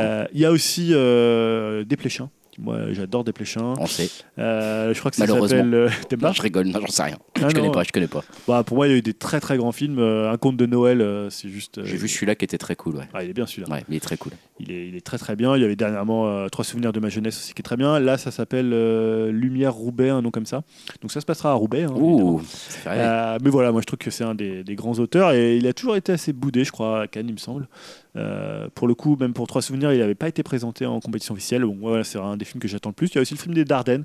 Euh, je suis toujours assez client. Qui vont gagner, hein, comme une fois sur deux. Je ne sais pas si chaque fois qu'ils viennent, ils ont une petite palme. Ouais, il y a El Ken Loach aussi qui peut encore euh, Ah faire la ouais, ouais, ouais, bah, bah, c'est des habitués. On reste quand même, Ouais. malgré, euh, je sais que tu aimes beaucoup Cannes, Julien, mais on, a, on peut quand même reconnaître ce côté un petit peu, bah, finalement, comme un Terrence Malick, un peu auto-parodique de ce festival, qui continue à présenter tout le temps les mêmes, les, les mêmes, euh, les mêmes compétiteurs, et qui, euh, dans le. Enfin, moi, je, je fais peut-être cette petite parenthèse avant de passer au conseil flash de Dim, on, s'étend un peu, mais euh, voilà, qui se permet quand même de, de, laisser Edouard Baird faire une remarque sur le vrai cinéma, c'est dans une salle de cinéma et pas chez soi en bouffant de la pizza en, en, en truc d'entrée là. J'ai trouvé ça très moyen, très réducteur et que c'était une attaque. À la fois complètement basse sur un terrain extrêmement glissant sur lequel ils vont perdre. Donc euh, je trouve que c'est de leur côté. Alors, autant une je, très, je suis très assez d'accord avec toi sur la, la déclaration de Baird, autant je trouve les réactions à l'inverse en disant Ah, mais les cinémas, regardez, il y a les gens, ils ont leur portable, ils ont des, y a des pop-corn et tout ça, et c'est tout pourri, et ça coûte 15 euros. C'est pas ce que je dis moi. hein. Non, non, mais je dis pas ça, mais il y a eu beaucoup de réactions dans ce Oui. sens-là, en en opposant finalement euh, ce que devenu le- les salles de cinéma et par rapport à chez toi où tu peux regarder ton film tranquillement. Non, mais Moi, lui, je- lui, ce qu'il opposait, c'était le côté ah, regardez, c'est pas aussi bien, vous n'êtes pas installé, etc. Ouais, mais c'est les émotions, ouais, c'est pas la même chose. On sait que c'est politique, pizza. on sait qu'il y a une guerre entre Cannes, les Ouais, mais en fait, je pense qu'ils auraient vraiment dû se passer de cette remarque et euh, surtout sans avoir fait une vraie réflexion derrière, puisqu'on se souvient que même euh, au départ, euh, Thierry Frémont n'était pas totalement opposé à l'idée d'un Cannes euh, d'un, avec, qui accueillerait Netflix. Donc, ça veut dire que lui, il pouvait reconnaître quand même euh, le degré de cinématographie d'un film Netflix. Euh, Bah, voilà, il ne veut pas ne les- pas la reconnaître quand. euh, voilà, vu les dernières signatures, Scorsese- euh, qu'est-ce qu'il va faire quand, quand Tarantino va signer son 11 film euh, Non, mais sur Netflix là, quoi. prochainement notre Bah oui, non, mais ouais, Scorsese. Donc il y a un moment, je trouve ça euh, plus que maladroit et ça m'a quand même euh, un peu, un peu mis en colère, en- encore plus contre Cannes, je crois. Après, on peut le voir euh, d'un bon. côté positif en disant on voudrait préserver la magie de la salle de cinéma, tu vois. Mais ça, je suis d'accord, mais tu peux pas l'opposer dans ce cas en toile. Disant ah c'est mieux que, que d'être chez soi, Non, parce que c'est exactement fait, ce qu'il a dit. Ouais, je suis Et je pense qu'il aurait pas dû opposer euh, les deux. Voilà, ça reste le petit point Cannes. On, on, sait- on, se, on se lâche un petit peu hein, dans, ce, dans ce podcast 79, on prend le temps. Conseil flash, Dim, tu en as deux. C'est Cannes aussi encore. hein. C'est Cannes, c'est vrai. Euh, conseil flash disait, euh, Dimitri, t'as t'as deux choses, hein, c'est ça? Ouais, donc euh, alors déjà, je vais vous parler de Hellboy, mais ça Ah. va être très très rapide parce qu'il n'y a pas grand chose à dire, euh, tellement c'est une immense merde. Ah, Euh, c'est ce que Oh putain, attends, dis, mais attends, c'est un super héros. Tu peux pas dire ça Euh, si, je vais le dire. Ça va, c'est pas mal quand même, non? Euh, c'est ce que j'avais vu avant euh, le film de Almodovar. hein. C'est peut-être pour ça que je l'ai aimé, le film d'Almodovar, C'est le justement. bâtard. Ouais, c'est ça. Quand tu vois le degré zéro du cinéma, forcément après. Voilà. Je comprends vraiment pas les producteurs euh, de films hein, parce que euh, Del Toro et Ron Perlman ont toujours été chauds pour faire un troisième Hellboy, mais on leur a dit non et euh, à la place on fait un reboot. Alors sur le principe pourquoi pas, mais dans ce cas-là, bah, les gars essayez au moins de faire un truc bien et surtout différent parce que là ça ressemble pas mal aux autres films, mais en ayant hyper nul avec un montage clairement catastrophique. On comprend absolument rien à l'écran. Euh, le film ne fait que de balancer euh, des blagues lourdes et bien beaufs. Et euh, même les acteurs, bah, ils sont pas du tout investis. hein. Je pense qu'ils devaient vraiment être blasés sur le tournage. Je pense qu'il y a eu dû avoir de gros problèmes internes pendant le tournage du film et la pré-production pour arriver à ce, résultat-là. Le film arrive absolument pas à être, à être intéressant et on a l'impression de voir un enchaînement de scènes vues mille fois dans tous les blockbusters de ces dernières années. Mais là, euh, fait vraiment euh, sans idée et sans âme. Enfin, c'est vraiment, euh, c'est c'est assez pathétique. Comme, euh, comme les autres, quoi, en fait. Non, non, non. c'est- Là, c'est vraiment, mais c'est c'est tellement mal fait. Je te taquine.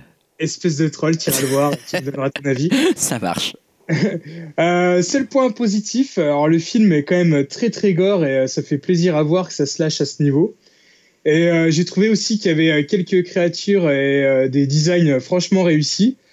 Mais euh, le plus triste, c'est que euh, dans ces créatures réussies, bah, je crois qu'il n'y a même pas Hellboy. Hein.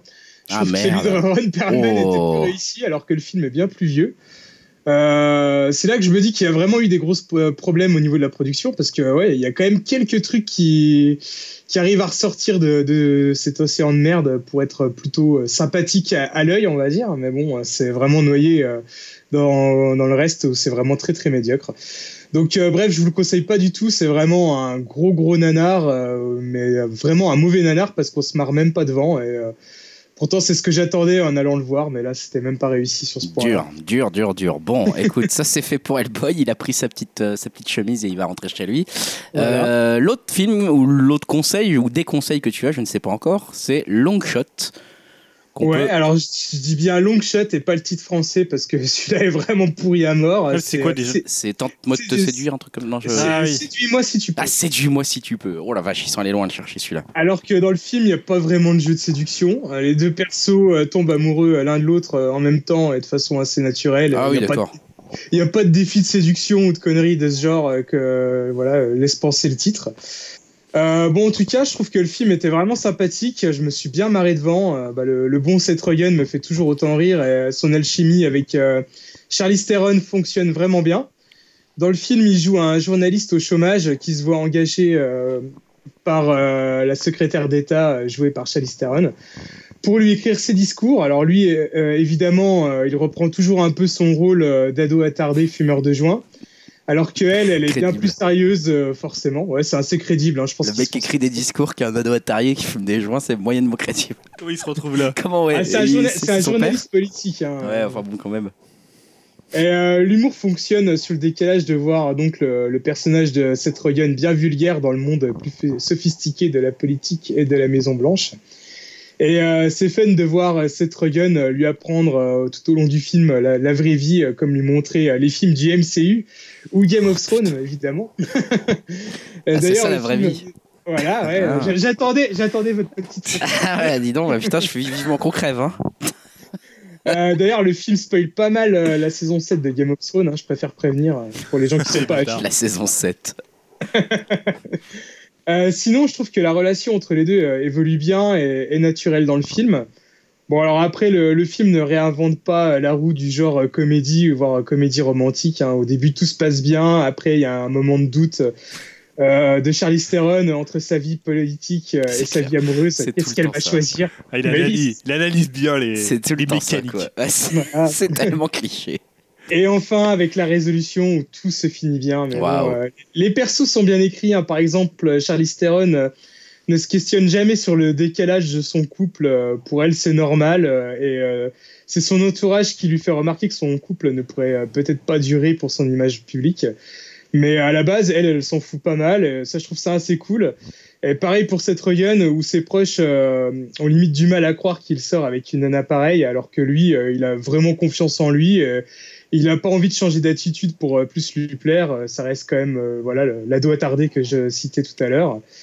Et euh, bon, euh, enfin voilà, et surtout je trouve qu'il y a aussi d'excellentes vannes dans le, le film que je vais pas forcément citer je, pour pas vous spoiler, mais euh, je vous conseille fortement ce film que j'ai trouvé euh, euh, voilà, très agréable et je trouvais que les deux heures passaient vraiment tout seul. Quoi. Bah, écoute, ça, c'est bien. ouais, moi j'ai entendu que c'était un peu long quand même, deux heures. Bah moi je me suis vraiment pas emmerdé. Heures pour une pas- comédie romantique, c'est assez long. Hein. Ah, c'est tarif à pato un peu quoi. Tu sais, quand Ouais. Bah voilà, mais je trouvais qu'il y avait vraiment des, des, des bonnes blagues et des bons dialogues et euh, voilà que les personnages étaient très attachants, donc ça passait vraiment nickel quoi. Séduis-moi si tu peux, donc. hein. Merci Dimitri pour ce, ce conseil. C'est ton film Ouais. préféré, on peut le dire maintenant. Séduis-moi si tu peux. C'est Rappelons le titre. souvent que je conseille une comédie. Non, mais c'est clair, ça fait a plaisir d'avoir un petit peu autre chose. Surtout que moi, je suis assez client hein, de comédie romantique. C'est peut-être une Ouais. découverte pour eux. mais Moi, j'adore ça. Donc, euh, ouais, on est, on est plusieurs à bien aimer Ouais. ça ici. Et puis euh, un podcast où je critique un film, euh, voilà, où je bâche un film de super-héros et que j'en ouais, c'est vrai. Oh putain. romantique. Qu'est-ce qu'il a réalisé, la long shot? Euh, je pourrais plus te dire. Bon, on mettra un petit commentaire sur webcast.fr pour repréciser ça si c'est nécessaire. C'était juste pour savoir si c'était un nom connu ou pas en fait. C'est tout ce qui m'intéressait.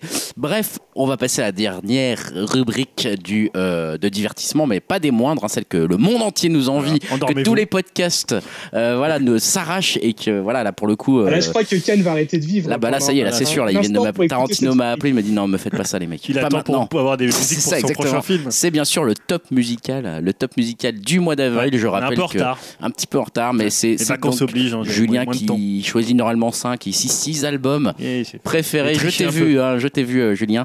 Euh, ça veut pas dire que c'est forcément les meilleurs, etc. En tout cas, c'est le choix. euh, un Surtout peu que avril c'était un mois très Oh, chargé. putain, il y a eu beaucoup d'albums intéressants. Euh, on commence peut-être tout de suite. Alors, le premier, on va pas passer d'extrait, c'est PNL, PNL. deux frères. Eh ouais. Euh, donc euh, voilà, c'est ce qui m'a permis d'en mettre cinq autres. premier en dans ton on avait cœur. déjà parlé de PNL il y a début février. Ouais, de- il y a deux, non, février, début avril, pardon.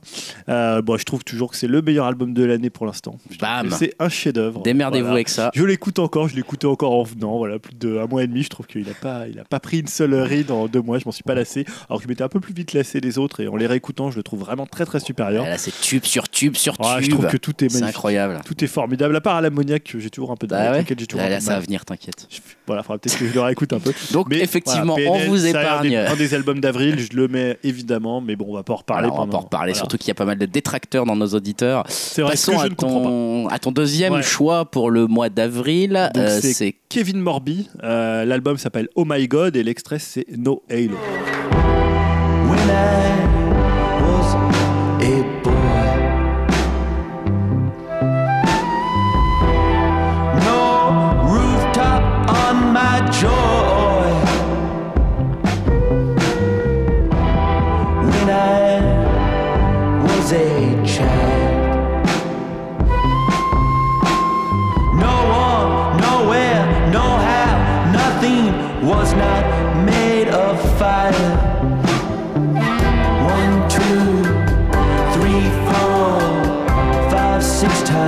Times the charm. Euh, ouais, bah, j'ai souvent parlé ici de, de Kevin Morby. On en avait même parlé quand on l'avait vu à Pitchfork. Ouais. Euh, c'est un peu mon petit protégé. Alors, Kevin Morby, ça ressemble à quoi? On va dire qu'on pourrait le classer entre Bruce Springsteen, Bob Dylan et Ouais. Leonard Cohen, Ouais. euh, selon un peu les albums. Même si euh, j'ai envie de dire que bah, il a quand même son style à lui et qu'il est assez reconnaissable par sa voix, par son style. Qui sait? Bah, C'est un Américain. On l'avait vu il y a très longtemps chez Woods, hein, qui sont un peu aussi les fournisseurs de pas mal de- d'excellents groupes, puisqu'il était sur le label de Woods, qui est Woodist, et The Babies, qui était son premier groupe. Et là, il sort donc son cinquième album solo qui s'appelle Oh My God. Euh, pour le coup, on, en avait parlé notamment pas mal, parce que on avait beaucoup parlé de City Music, qui était un album qu'on avait euh, plutôt apprécié. Et là, c'est un album assez différent. Euh, je dirais qu'il est peut-être plutôt réservé aux fans de, de Kevin Morby. C'est pas forcément le meilleur disque pour commencer avec Kevin Morby. Ah, tu trouves? Bah, je trouve que bah, déjà c'est un album concept autour de la religion. Mm. Donc déjà c'est pas forcément le truc le plus euh, vendeur euh, vendeur de base. Donc il y a toutes les thématiques, toutes les références un peu bibliques qui euh, se rattachent. hein. Il s'appelle pas Oh My God pour pour rien. Et on va dire que je trouve qu'il a un peu sa place dans il a un peu la place dans la, dans sa discographie qu'ont certains albums de Leonard Cohen, des albums comme Various Position, comme New Skin for All Ceremony qui sont des albums peut-être un peu différents de ce qu'il faisait d'habitude, des albums peut-être un peu plus introspectifs, un peu plus lents, un peu plus, on va dire, un peu plus posés. Euh, bon voilà, après il y a toujours la patte Kevin Morby, ça ressemble à du Kevin Morby, hein, faut pas non plus, euh, voilà, si vous avez aimé City Music, il n'y a pas de raison que vous ayez Ouais, ça passe tout seul, ouais. euh, oh my god. En fait, ce qu'il faut comprendre, c'est que c'est un album qu'il a enregistré à l'époque où il avait fait Beautiful Stranger, qu'on a déjà passé ici, qui est un long morceau de 6-7 minutes qui parlait de la tuerie du Bataclan et d'autres choses. Et en fait, c'est assez intéressant de comprendre parce que de voir ça, parce que tu comprends en fait comment finalement c'est un peu les mêmes thématiques que dans Beautiful Stranger. Et en même temps, au niveau du son, il a, t'as l'impression que parfois il a repris carrément même des éléments euh, musicaux de Beautiful Stranger en les scindant en Mm. plusieurs. Tu vois, Beautiful Stranger, il y avait deux, trois structures et qu'il les a repris pour faire euh, 4-5 morceaux dans cet album-là. Mm. Euh, voilà, donc si vous avez aimé ce, morceau-là, il n'y a, a pas de raison que, que vous aimiez pas. Euh, notamment les morceaux, il y avait Oh My God Rock'n'Roll qui ressemble beaucoup au refrain de, de Beautiful Stranger et Sing Gladstone. Euh, voilà, moi je l'ai trouvé que c'était son excellent disque, mais je, voilà, je répète, c'est pas forcément la meilleure porte d'entrée. Je sais pas si tu l'as écouté. Si, je l'ai écouté et j'ai adoré, moi. Donc euh, voilà, je suis Ouais. assez. euh, depuis que tu m'as fait découvrir euh, Kevin Morby, je dois dire que je suis assez client de, de la voix, du style et du rythme, euh, Ouais. de la façon de chanter, même de sa Ouais, prononciation. de chanter, de parler. On Ouais, exactement. euh, J'aime assez bien. On le reconnaît malgré tout bien. Et je, je pense qu'une fois qu'on est habitué ou qu'on a commencé à apprécier le style Kevin Morby, euh, bah, c'est un peu euh, difficile d'en sortir. On n'a même pas tellement envie d'en sortir finalement. Non, mais c'est- Donc, ouais, moi j'ai lancé l'album et euh, si tu veux je l'ai pas trouvé contrairement à, à ce que tu dis euh, je l'ai pas trouvé si difficile euh, d'accès que ça je ou- mais je pense que si tu connais pas, faut peut-être mieux aller vers Peut-être, City Pe- Music. peut-être. Alors City Music effectivement est peut-être un peu plus pop, si j'ose dire le mot, mais mais en tout cas vraiment, enfin encore une fois, moi je- j'ai j'ai adoré cet album, Oh My God là, et c'est un de jeu pareil, je recommande euh, volontiers euh, Kevin Morby les Oui, quand, fermés. quand je dis ça, c'est euh, pas non plus l'album de l'eau dont on avait parlé l'année dernière. hein, Ouais. pas, Non, non, en non, non. termes d'accessibilité. Ouais, euh, voilà, ça, ça reste quand même assez facile à écouter et les titres sont, quand même- sont entraînants, sont des, Ouais. il y a plusieurs tubes potentiels. Enfin, Ouais, ouais, il y a vraiment, euh, qui, non, vraiment très, très solide quoi. Euh, deuxième album que j'ai choisi, c'est Deuxième album, ouais. Ways Blood. L'album s'appelle Titanic Rising et l'extrait que j'ai choisi, c'est Andromeda. Something's better than nothing. Oh, so that I thought.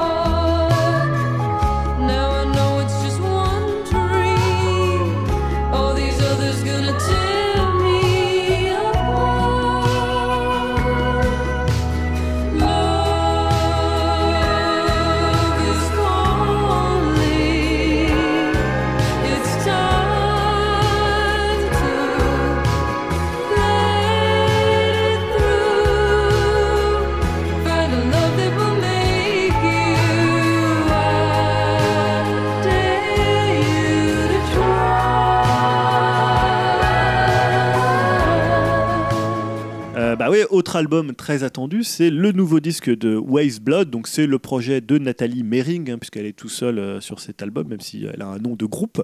C'est son troisième ou quatrième, je sais plus. Le premier qu'elle va sortir chez Sub Pop, donc un label quand même assez, euh, connu des, fans de musique. Euh, en fait, il est assez attendu parce que c'est vrai qu'avant sa sortie, je voyais beaucoup de, gens sur les réseaux sociaux, entre guillemets d'influenceurs ou de, de journalistes qui en parlaient en disant que c'était un album extraordinaire. Euh, les précédents étaient très bons. On a vu Everyday, qui est un single, euh, à mon avis, un des meilleurs morceaux de, de cette année. Euh, alors, je suis pas déçu de l'album, mais je dirais que c'est un album qui est assez fabuleux dans les quatre premiers morceaux. Et qui après retombe un petit peu, qui tourne un petit peu à vide, un petit peu en rond euh, à partir de, on va dire, de Movies. Mhm. Euh, alors ça reste, pour ceux qui ne connaîtraient pas, c'est un album très 70s. Euh, voilà, on retrouve à la production euh, Jonathan Rado, dont je parle toujours souvent ici, qui est le, le- un des, des- des deux euh, personnes autour de Foxygen, euh, qui est à la production. Et on a Brian Daddario, hein, aucun lien avec euh, Alexandre Malheureusement. Daddario, malheureusement. Euh, des Malheureusement. Lemon Twigs, hein, un groupe dont j'avais déjà parlé ici, euh, notamment leur excellent premier album, un peu moins fan du, du second, là, leur espèce de, de comédie musicale. Euh, voilà, donc là, euh, c'est un peu dans cet esprit très analogique, très 70s. euh, Très presque- 70s, ouais. Ah ouais, Très complètement 70s. euh, assez surprenant, même d'ailleurs, hein, pour ceux qui connaissent pas euh, Waste Blood. Je sais pas si c'était pareil sur les autres albums d'avant, mais. Euh, c'était aussi bien. Mais, c'était un peu ce style 70s Ouais, comme ça. c'était- alors il y a- la production était peut-être un peu moins 70s que Ah, parce que là, il y a vraiment certains morceaux où je me suis dit, mais tiens, je suis en train d'écouter un vieux disque ou. Oui, ça sonne, Enfin, ça a une patine un peu de comme ça de vieux disque et en même temps elle tente beaucoup de choses à la fois vocalement dans les orchestrations. Je trouve voilà comme je disais les quatre premiers morceaux. Euh, là on a passé Andromeda. Après il y a Superbe ce morceau. ouais, su- superbe ce morceau. Il y a Everyday aussi qui est un peu un tube euh, assez euh, assez assez hallucinant.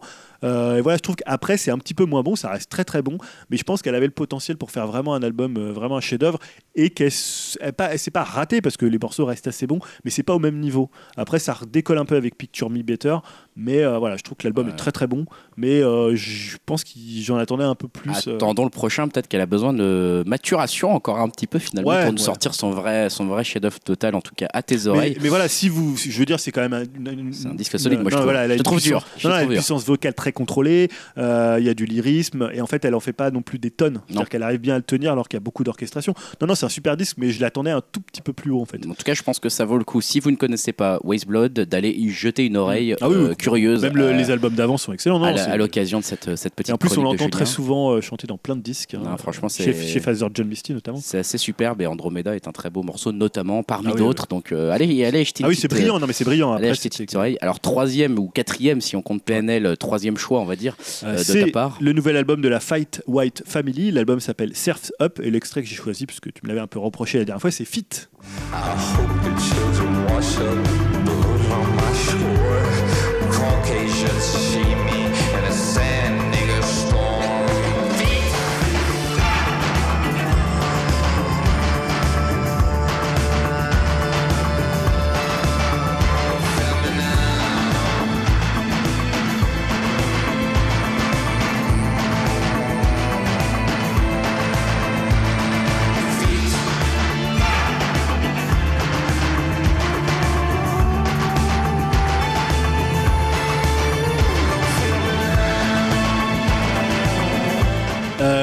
disais ça parce que moi j'avais passé euh, Rock Fishes, je crois. Ouais. Euh, voilà, donc Fit, qui était leur grand morceau qui avait ouvert cette année, euh, qui était sorti tout début janvier.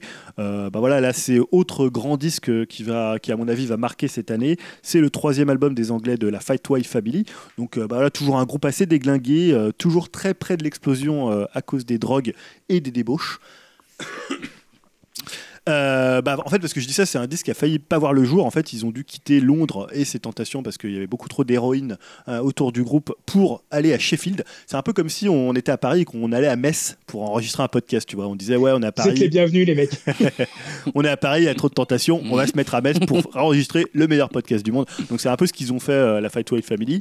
Euh, bah, entre temps, certains membres avaient fait Insecure Men, euh, dont j'avais parlé ici, qui était un de mes albums préférés de l'année dernière- de l'année dernière. Là, on va dire qu'on est toujours dans cet esprit aventureux, où on va dans plein de styles différents, mais en fait c'est beaucoup plus rock.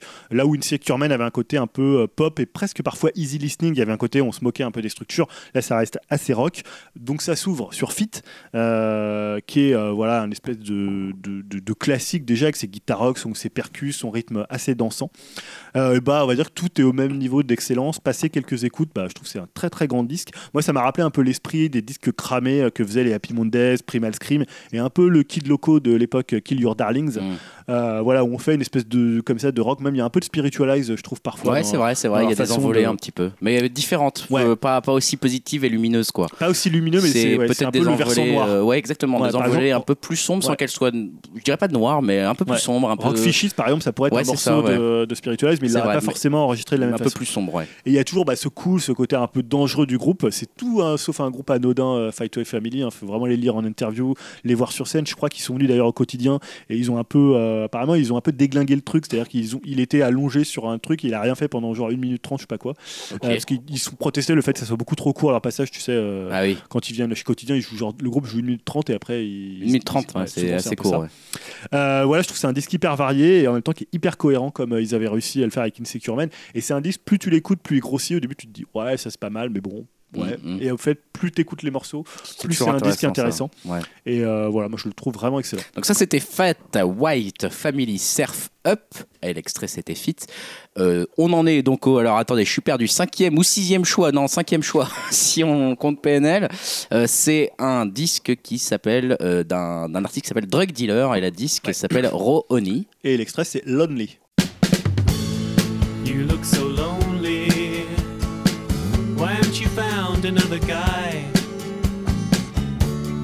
Sure you could have your pick of the lads. You seem so lonely. Why'd you insist on being so? I'm not keeping tabs, but it makes me glad just to know.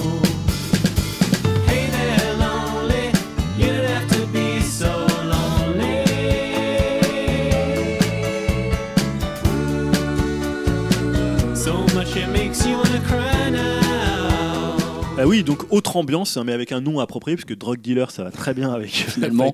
On n'est pas si loin dans la thématique. Euh, et un lien évident avec euh, Waste Blood, puisqu'elle chante sur, euh, Nathalie Mering chante sur le morceau Oni. Voilà, il y a quand même une structure dans cette, C'est dans incroyable. cette chronique. Donc c'est le, le second album de Drug Dealer. Drug Dealer, c'est quoi? C'est un groupe californien d'un mec qui s'appelle Michael Collins. Et euh, c'est encore une fois un album très 70s. Alors là, peut-être encore plus que l'album de Waste Blood, euh, parce qu'on dirait vraiment un petit îlot perdu euh, au milieu de la modernité et du temps. Mm. Euh, c'est vraiment. euh, Vieillot alors qu'il change de page. Voilà, Hop, hop, blabla. On coupera au montage, t'inquiète pas, prends ton Ouais, temps. Faut, que je- faut que j'ai une tablette, hein, j'ai pas, eu le temps.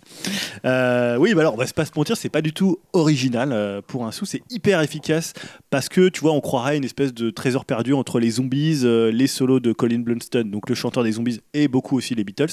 Lonely par exemple, le morceau que j'ai passé. Très joli. Et ça rappelle, alors moi ça m'a rappelé un groupe français qui s'appelait, je sais pas si vous connaissez ce groupe, ça s'appelle Tahiti Boy Ah oui. et The Palm Tree, Ouais. qui était aussi un groupe qui allait chercher un peu dans la pop, surtout côté McCartney, pour faire des choses, euh, voilà, très ambiance très C'est 70s. avec une voix très aiguë, non Aussi, Tahiti Boy Ou je confonds avec un autre Assez truc aigu, ouais, Ouais, mais bon, ça. pour le coup très très pop.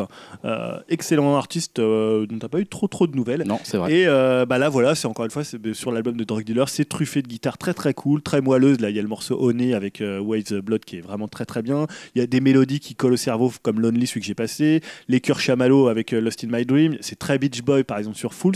Il y a des cordes complètement à la Beatles là, If You Don't Know No You Never Will qui est presque un titre on dirait du McCartney.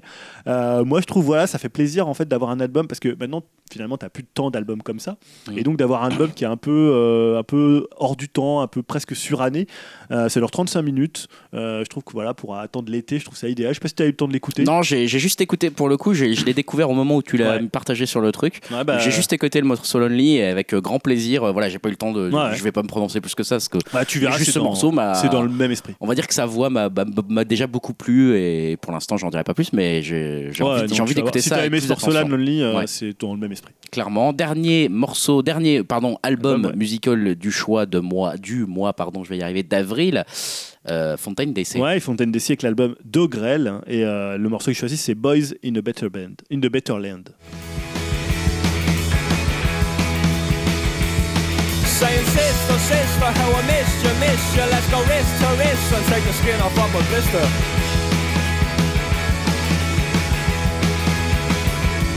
If you're a rock star, porn star, superstar Doesn't matter what you are Get yourself a good car, get out of here Well, put the boys in the better land. You're always talking about the boys in the better land. The boys in the better land. Put the boys in the better land. You're always talking about the boys in the better land. The boys in the better land. Euh, oui, donc là, ambiance à l'opposé de, Ouais. des, des plages californiennes ensoleillées. Ah, parce c'est que, la voix un peu plus rocailleuse et garagesque. Voilà. Donc le premier album de Fontaine d'ici, qui est une, un quintet irlandaise de Dublin. Ouais. Donc là, on est plus euh, dans la sous la pluie, euh, Ouais, la classe ouvrière euh, et Les avec l'accent. Voilà, les briques Ah, sont rouges. Euh, L'accent qui est quand même assez inimitable. Donc là, on est, on va dire, entre les clashs. hein. Je pense notamment à l'intro de Chachacha qui fait très très clash. The Fall aussi, parce qu'il y a très, beaucoup de trucs un peu 80s, mais qui sont très très bien intégrés dans le reste de l'album. Je trouve, pense à un morceau comme Television Screens ou même du Sonic Youth, hein, l'excellent Hurricane Lauser qui fait vraiment Sonic Youth. Et en fait, je trouve que ce que j'adore chez eux, c'est ce côté, tu vois, on fait un peu une saillie sur le rock en amenant du punk, du post-punk. Euh, comme chez la Fight Weight Family, on n'est pas très très loin, ou les Viagra Boys dont j'avais parlé euh, Ouais. l'année dernière, ou même un peu Parquet Courte, Ouais. même si je pense que Carrément. Parquet Courte, ils sont Euh, plutôt dans le pop. rythme en fait, ouais, plutôt dans Ouais. certains rythmes que dans, que dans la voix ou des intentions qui sont peut-être plus sombres et encore une fois plus industrielles, peut-être je dirais ici. Ouais, un Plus peu. dans le sens euh, euh, ouais, plus citadine, je sais pas, plus urbaine peut-être, il y a un truc. Ouais, euh, il y a peut-être un peu un côté peut-être un petit peu moins pop que Parquet Court, C'est ça, notamment le, le dernier, mais je trouve ça, alors, moins je trouve joyeux ça quoi. hyper efficace. Très efficace, ouais. Pour un premier album, je trouve ça aussi hyper maîtrisé. Euh, je trouve qu'il y a zéro gras. hein. Enfin, tu vois, le, par exemple, le titre que, euh, qu'on a mis en extrait, je trouve ça assez dingue. C'est 40 minutes parfaites. Voilà, je trouve que c'est vraiment un groupe à surveiller. Euh, je trouve que pour un premier album, moi, j'ai trouvé ça Ah, vraiment la, voix est quand même très intéressante en plus, donc euh, avec cet accent qu'on n'a pas tout le temps l'habitude d'entendre dans la chanson, c'est quand même assez agréable. Ouais. Ça, c'était ton dernier Dernier choix. choix du, du mois euh, d'avril. Je récapitule pour euh, ceux qui se font des petites listes euh, en même temps qu'ils écoutent. Bien sûr, le choix du mois, c'est PNL, deux frères, hein, on en a déjà parlé. Kevin Morby, Oh My God, Waste Blood, Titanic Rising. On a parlé de la Fight White Family Surf Up, pas facile à dire. Drug Dealer, Raw Oni et Fontaine d'essai, Dogrel. Voilà qui termine notre partie. Divertissement, merci beaucoup Julien de passer tout De ce rien, temps ça ça. m'a fait du mal de, de passer sous silence euh, Aldous Harding, par exemple, et The Drums. Ouais, il y a, ah, The Drums, il est bien en Il plus. est pas hein. mal, il est vraiment bien album. on n'en parle pas beaucoup Je l'aime beaucoup, moi, Ouais. Drums. Euh, bref, ça, c'est euh, ça, ça sera. Euh, si vous voulez retrouver quand même, je préfère signaler pour ceux qui, qui suivent un petit peu euh, notre podcast, Oui, vous avez euh, podcast.fr sur le, le côté droit, vous avez notre playlist Spotify euh, que voilà Julien nourrit euh, voilà quotidiennement, non peut-être Ouais, pas, mais en mais- tout cas souvent Voilà, il met un petit 2019, morceau. Il y a 110 morceaux, je pense. Voilà, donc voilà, vous avez de quoi vous tenir au courant de l'actualité musicale et de. Je, vous avez plus d'excuses pour pas avoir jeté une oreille à tous ces groupes parce que vous mettez ça en fond quand vous bossez, ça passe tout seul et ça vous donne un petit peu ce qui se passe en ce moment. Il y a même du PNL. Franchement, il y a un peu de tout. Ça, je sais pas si tu étais obligé de le dire. Passons à la partie jeux vidéo. Partie jeux vidéo, on va aller un peu plus vite, même beaucoup plus vite, parce qu'il y avait énormément de choses à dire, finalement, malgré nous, presque. Dans la partie divertissement, c'est pas de notre faute, la culture nous hijack notre temps. Euh, et du coup, partie jeux vidéo un peu moins intéressante en ce moment. On sent que le 3 se rapproche doucement, que les annonces se font plus rares et qu'il y a de moins en moins de choses à nous Ouais, il y sortir. a quelques rapprochements en ce moment dont on va pas quelques- forcément voilà, les. Microsoft Sony, des trucs comme ça, tu fais allusion, ouais, on s'en Oui. fout un peu. Enfin, surtout que c'est surtout euh, technique, plus que plus que plus qu'intéressant. Euh, pas de débat forcément pour cette fois-ci. Plutôt envie de parler des jeux qu'on attend. Oui, notamment petit- pour commencer un, un petit attentiomètre de Julien de euh, notamment Last of Us par 2 Ouais, puisque bon, c'est le gros jeu de fin de vie de la PS4, le Last of Us Part 2, qui n'est toujours pas daté pour le coup, mais qui semble sur la bonne voie et bientôt terminé en fait si on croit bah, tous les signes et toutes les déclarations de l'équipe de Naughty Dog. Euh, on sait que c'est un projet qui a été assez compliqué Ouais. chez Naughty Dog. hein. Il y a Ouais, ouais. beaucoup de gens qui sont partis du projet. Euh, on ne sait pas trop comment ça s'est organisé autour des équipes euh, chez Naughty Dog. Mais apparemment, selon les dernières déclarations, selon les gens qui finissent les castings voix, bah, c'est pour le coup assez bien parti. Bah ouais. euh, Est-ce qu'on en aura peut-être un peu plus cette année euh, après les quelques trailers qu'on a vus pour une sortie peut-être en 2020 Tu penses qu'on aurait déjà le droit à une annonce euh, Là, on va avoir le droit à quoi? Une annonce officielle avec une date euh, Ouais, je pense. Moi, je vois bien ça. euh, à bah, l'E3? mars, euh, mars 2020. Ça va être le One More Thing Mais non, mais attends, ils ont non, pas ils dit qu'ils venaient pas. Oui, non, je ils suis con. conférence, Je suis mais con. ils peuvent l'annoncer. Ouais, ils peuvent, ils peuvent venir un petit peu avant ou faire une petite Euh, annonce. voilà, non, en fait, moi, c'était pour savoir, parce que je sais pas si on en a tant parlé que ça de Last of Us, hein, peut-être à l'époque avec euh, Stan. Stan en était assez. euh, J'avais elle pas avait trop fait. Ouais, il avait pas aimé, c'était intéressant, d'ailleurs. Je sais pas si un de vous deux l'a fait en fait. Moi, j'ai pas fait. Moi, j'ai pas fait. C'est le genre de jeu que j'ai pas envie de faire. Ah ouais, alors c'est donc vous attendez pas du tout. euh, Ah, moi, non, c'est un truc tout. qui me. Je sais que ça a marqué énormément euh, de gens et presque l'industrie euh, au- au- à ce, niveau-là, parce que c'est à des gens qui m'ont parlé comme le meilleur jeu qu'ils ont jamais fait. Enfin, voilà, j'ai entendu ce genre de, de phrases, donc ça m'a intrigué. Mhm. Maintenant, dès que j'ai commencé à me renseigner et que j'en ai parlé avec Stan notamment et qui m'a dit, ah bah en fait, c'est un truc avec euh, notamment un peu des zombies qui font peur, j'ai fait genre, ok, voilà. Mhm. Et en fait, euh, c'est un peu le syndrome classique de truc, euh, ça va me faire flipper, donc euh, je vais pas jouer. Et je passe à côté, mais ça me fait chier. Mais voilà, bon, après, euh, on sait ce qu'il nous faut, ce qu'il nous faut pas, et pour mon cœur, euh, il vaut mieux éviter. Alors, est-ce que ça fait vraiment aussi peur que ce que je m'attends? Je ne sais pas. Peur, non, on est plus, euh, on est plus proche du film de, de Quaron, Children of Men. Ouais. Euh, dans ce côté-là, c'est plus. euh, Il n'y a pas trop de, y a pas des jumpscares ou des et trucs un comme peu ça. la route, tu vois. euh, Ouais, c'est déjà de- moins drôle là. hein. Non, mais c'est ce côté euh, bah, un peu post-apo, Mm. euh, avec euh, des. Alors, c'est pas des zombies, mais c'est comment on appelle ça Des, euh, Ouais, c'est des, infestés. des Ouais. infestés, ouais. des infestés. Euh, non, il y a quelques scènes qui font un peu peur, mais c'est plus euh, intéressant sur la relation qu'il y a entre Joël et, euh, et Ellie. Ouais. Euh, non, non, c'est un très très bon jeu. Moi, je vous conseille de le faire, euh, surtout si vous voulez faire euh, la suite, surtout qu'il est dispo sur PS4. Même si on est flippé. Ouais, après. euh, Tu sais pas ce que c'est, ça, toi, d'être flippé vraiment des jeux vidéo. Non, non, c'est vrai qu'il y a quelques passages qui peuvent te faire un peu flipper parce qu'il y a beaucoup d'infiltration. Ouais, mais moi, tu vois, s'il fait noir dans un jeu vidéo, déjà, je joue pas en fait. Ah bah oui. Déjà, ça va me faire peur tout le temps en fait. Alors là, t'as des trucs où- qui peuvent faire un peu peur. Alors que j'ai, ce qui est fou quand même, c'est que j'ai pas peur de noir dans la vraie vie, Ouais. mais tu me mets dans une pièce noire dans un jeu vidéo, je sais qu'il va m'arriver une connerie, tu vois. Ah, là, oui, il y a un peu ça. Ah bah voilà. ouais, Et du coup, je flippe, je flippe vraiment. Après, t'as des aides pour repérer les ennemis. Moi, je vous conseille de le faire tout, tous ces, toutes le faire en mode euh, à la easy. con. Ah non, vas-y. Euh, alors, je sais- dis moi, je pense que c'est un jeu qui pourrait te plaire. Euh, Ouais, mais tout le monde me le dit, mais bizarrement, Ah ouais. moi, ça me. Euh, dans- J'arrive dans pas trop à me motiver à le faire. T'avais fait, t'as fait des Uncharted pour le coup. Ouais, ouais, ouais, je les ai fait, ouais. Ouais, bon, c'est un peu le même gameplay, euh, sauf T'as, que. le- t'as la PS4, toi Ah oui, Bah, bien sûr. Bah alors, mais qu'est-ce que t'attends? Donc moi, Bah, personnellement. Bah vas-y, je sais pas, Dim, tu veux le dire.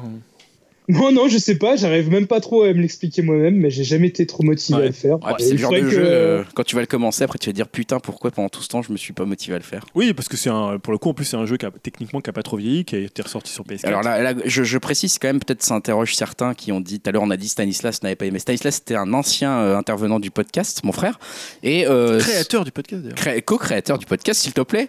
Ouais, Je veux dire, t'es toujours là. oui, mais je suis encore là euh, pour l'instant.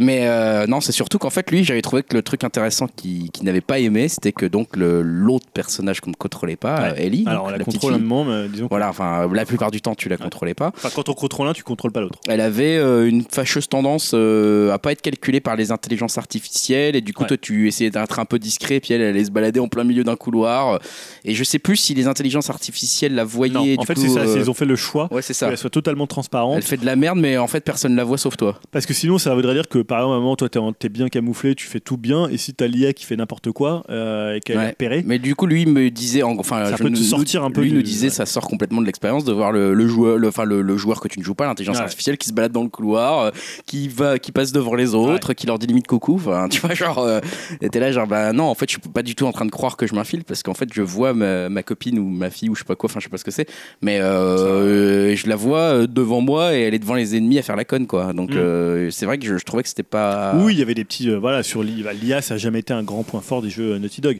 Euh, après, sur cette deuxième partie, euh, bah, on a déjà vu quelques trailers. Euh, Il y a notamment ce premier trailer qui était, euh, ces deux premiers trailers qui étaient très très violents.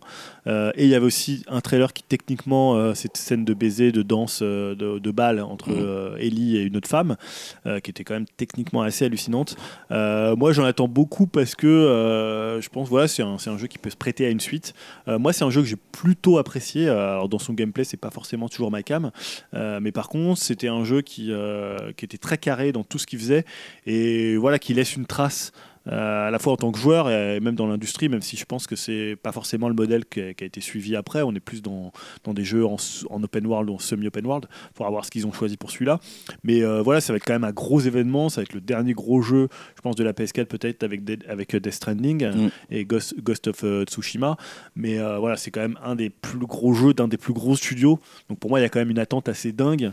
clairement Et euh, techniquement aussi, on en attend beaucoup puisque ça va être leur, euh, leur premier. Non, puisque non, il y a eu Uncharted 4, c'est déjà techniquement, mais voilà, ça va être. On va voir qui maîtrise encore plus. euh, Et surtout, je vous le conseille de le faire parce que aussi c'est un jeu qui raconte beaucoup de choses par ses décors Last of Us. Oui. C'est-à-dire qu'il y a beaucoup, puisque il y a une épidémie, donc tout le monde a abandonné les maisons rapidement et tu vas être amené à visiter beaucoup de demeures hein, comme ça. Et il y a un travail artistique, visuel qui est juste hallucinant. Euh, voilà, c'est là où ça, ça aide d'avoir un gros studio qui peut se permettre de travailler en- dans le moindre détail. Tout est fignolé vraiment à la perfection, même si dans le gameplay, c'est pas le jeu le plus novateur que tu pourras rencontrer. Très bien, enchaînons sur l'attentiomètre avec Oui. le deuxième jeu dont tu as envie de nous parler parce que tu l'attends, euh, toi, par- parmi une foule d'autres anonymes, j'imagine. Pas du tout. Ah bon Pas du Toi, tu ne l'attends pas Pas du tout. D'accord. Eh Non, non, moi pas du tout. Donc c'est Euh, le non-attentiomètre Bah, pour toi. oui, c'est euh, l'attention. Très bien. Là aussi, Et il est à zéro. Il est à moins que zéro même. Euh, puisque c'est FF7, hein, le remake. Alors, pourquoi j'en parle? Ça a été l'attraction des 10 minutes du dernier State of Play, euh, le, donc l'espèce de Nintendo Direct euh, de chez Sony. Une bande-annonce assez courte, hein, je crois que c'était même pas une minute, mais qui rassure, on va dire, un peu sur un projet qui a quand même été dévoilé il y a 4 ans. Ouais, ça commence à faire là. Euh, donc là, on a vu bah, encore une fois le, le début de l'aventure à- à Midgar. Euh, on a vu bah, Cloud, Barrett, Aeris. Euh, un petit bout aussi de Sephiroth qui était le, le grand méchant.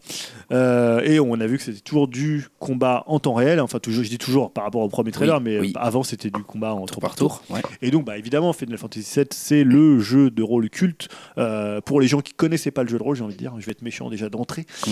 C'est-à-dire que c'est un peu pourquoi c'est culte. C'est toujours difficile de savoir pourquoi un jeu est devenu culte. Moi, je pense qu'il est surtout devenu culte parce qu'à une époque, c'était un des premiers jeux de rôle que les gens avaient pu faire. Bah, c'est sorti sur C'est PlayStation 1. aussi un des premiers trucs qui venait du Japon que les gens ont pu faire un peu en masse, quoi. qu'on pu faire un peu en masse, même si avant il y a eu FF6 mais qui n'avait pas été traduit en français. Et euh, évidemment, moi je jouais sur PC Engine, donc j'avais déjà beaucoup de jeux de rôle, mais qui n'étaient pas du tout traduits ni, en- ni rarement en anglais et rarement en français. Là, tu avais un grand jeu de rôle, et puis bon, historiquement, c'était un jeu qui, a- qui était dans le giron Nintendo à une certaine époque. C'est ça. Et qui est passé dans le giron PlayStation.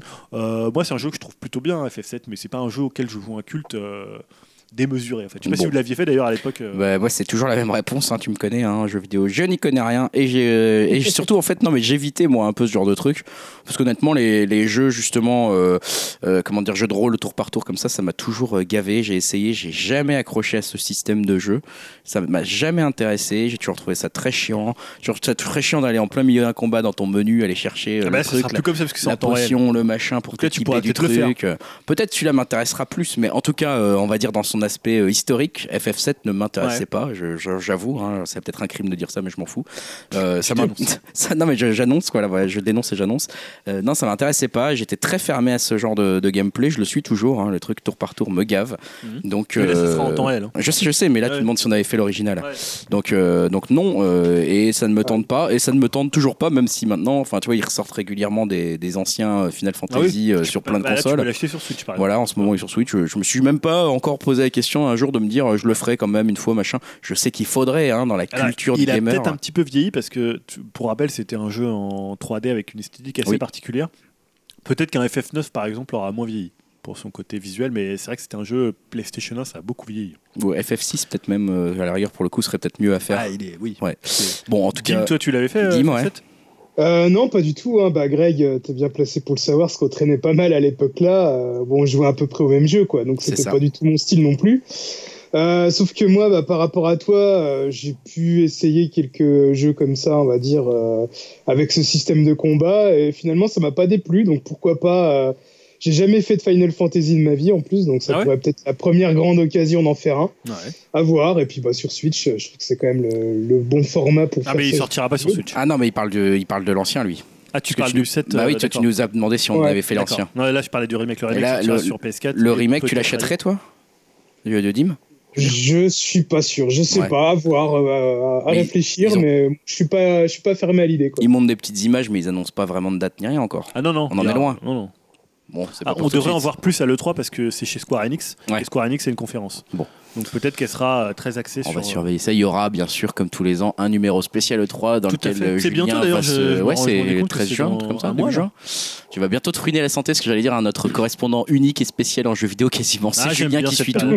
Euh, Yao suit beaucoup aussi, mine Ouais, de rien. je dis ça, mais Yao suit beaucoup. Donc, euh, alors que Dim et moi, on est chez nous en train là, de on sera dormir. moins fatigué parce qu'on sera pas obligé de se je suis encore à Annecy, donc à mon avis, je serai Ah. très très loin. Ah, très bien, bah, tu t'occuperas de la partie divertissement et moi je ferai rien. Mais là, comme il n'y a pas la conf Sony, on pourra, faudra pas se lever à 3h du mat.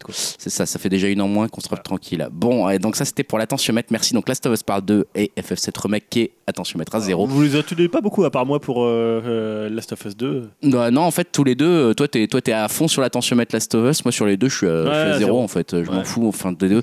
Mais bon, après, moi, j'ai pas la même relation de, aux jeux vidéo que toi. Et je pense que dans nos commentateurs, dans nos auditeurs, peut-être, il y en a ouais. certains qui vont se outrer que tu aies mis FF7 Remake à zéro et euh, Last of Us Part, Part 2 à 10. Je sais pas quelle est notre Mhm. échelle. Oui, Mais bon, voilà. Venez 10 nous dire plus, un petit peu. sur 10 à euh, 8. Ouais, voilà. Oh, c'est quand même assez élevé. Ah oui, oui, ça va. Venez un peu nous dire hein, si, si vous avez eu des attentes fortes face à ces deux jeux ou un de ces jeux, ce que vous en attendez exactement euh, dans, dans, dans nos commentaires. Moi, ce qui m'intéresse surtout, c'est qu'est-ce que va apporter FF7, euh, ce remake là Est-ce que ça va pas finalement trahir l'idée de ce jeu, trahir même le rythme de ce jeu? Je suis intrigué. Je dis pas que je l'ai fait, j'aime pas le tour par tour, mais je me dis, mais en fait, ça n'a plus rien à voir avec la, la logique habituelle et la logique initiale. Donc, est-ce qu'on va pas trop un peu s'éloigner? Je, serais- je serais curieux d'avoir Ah ouais. un retour de quelqu'un qui va le faire pour le coup quand il sortira. Passons au conseil flash. Euh, J'ai la parole, euh, je la garde pour le moment, donc ça sera assez rapide. Je voulais parler un tout petit peu de Nintendo Labo. Je l'ai appelé Switch VR, mais voilà. Ouais. Nintendo Labo parce que on a un petit peu plus avancé avec euh, avec ma fille euh, notamment euh, sur ce sur ce sur ce cartonnage j'ai envie de dire sur cet objet un peu étrange La que dernière fois sont ces qu'on- lunettes T'es venu, t'étais dans une cuisine. exactement la dernière fois que j'étais venu surtout euh, tu m'as dit fais un retour mais je venais simplement de, de, de monter les, les lunettes avec ma fille. Enfin ma fille venait de terminer de monter les lunettes. Et donc on avait fait juste l'expérience d'une cuisine etc et, voilà et de, du début de la 3D on va dire enfin de la réalité virtuelle pardon. Euh, depuis, on y a quand même un peu plus joué. On a, eu, on a fabriqué un appareil photo, on a fabriqué un, une espèce de, truc sur lequel on souffle en carton, et là, on vient de fabriquer un éléphant, le fameux éléphant euh, qu'on voit dans le, dans le kit. Euh, globalement, mon, mon retour, je vais le faire assez vite. Je trouve que c'est quand même euh, bien. Ça coûte 60, 60 euros, on va dire, hein, à peu près le kit euh, total avec tous les trucs. Je trouve ça bien en tant que père de famille. Je trouve ça vraiment super bien, en fait, même pour le coup. Euh, j'ai ma, ma vision en tant que joueur et ma vision en tant que père est pas la même. Je dirais qu'en tant que papa, je trouve que c'est un très très bon cadeau pour un enfant euh, qui vaut vraiment le coup dans le sens où la partie construction Ouais. des objets en carton est ultra bien faite, ultra simple. Elohim nous avait déjà parlé sur les Elohim autres, nous a déjà euh, parlé, voilà, je confirme ce qu'il nous avait dit à l'époque, hein, pour ceux qui n'avaient pas entendu ce numéro, mais voilà, c'est vraiment adapté. Ma fille a 8 ans, euh, elle l'a eu euh, à 8 ans il n'y a pas longtemps là. Euh, elle a, elle s'est, elle- c'était parfois certaines étapes, elle est un peu perdue, mais elle se retrouve toujours toute seule à, à savoir comment faire avec la Switch. C'est vraiment très clair.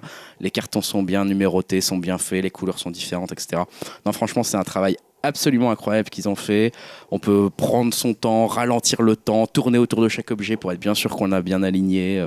C'est extrêmement bien fait dans la partie construction et fun, hein, vraiment aussi fun que d'assembler des Lego ou des trucs comme ça. Donc si on aime un peu ce côté, genre euh, je me concentre pendant 30, min- 30 minutes sur cette tâche à faire ce truc-là et je me laisse un peu aller à suivre des instructions, ça peut même être assez euh, côté un peu détente même de construire ces trucs-là. Franchement, c'est hyper agréable à construire.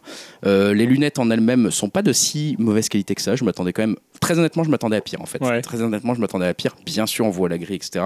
Mais j'en ai pas un. Tu vois, je me suis quand même retrouvé plusieurs fois à me dire, bah, franchement, euh, j'ai payé le tout 60 euros par rapport euh, voilà, à ce que je sais du PSVR et de ce que ça coûte et des câbles, etc.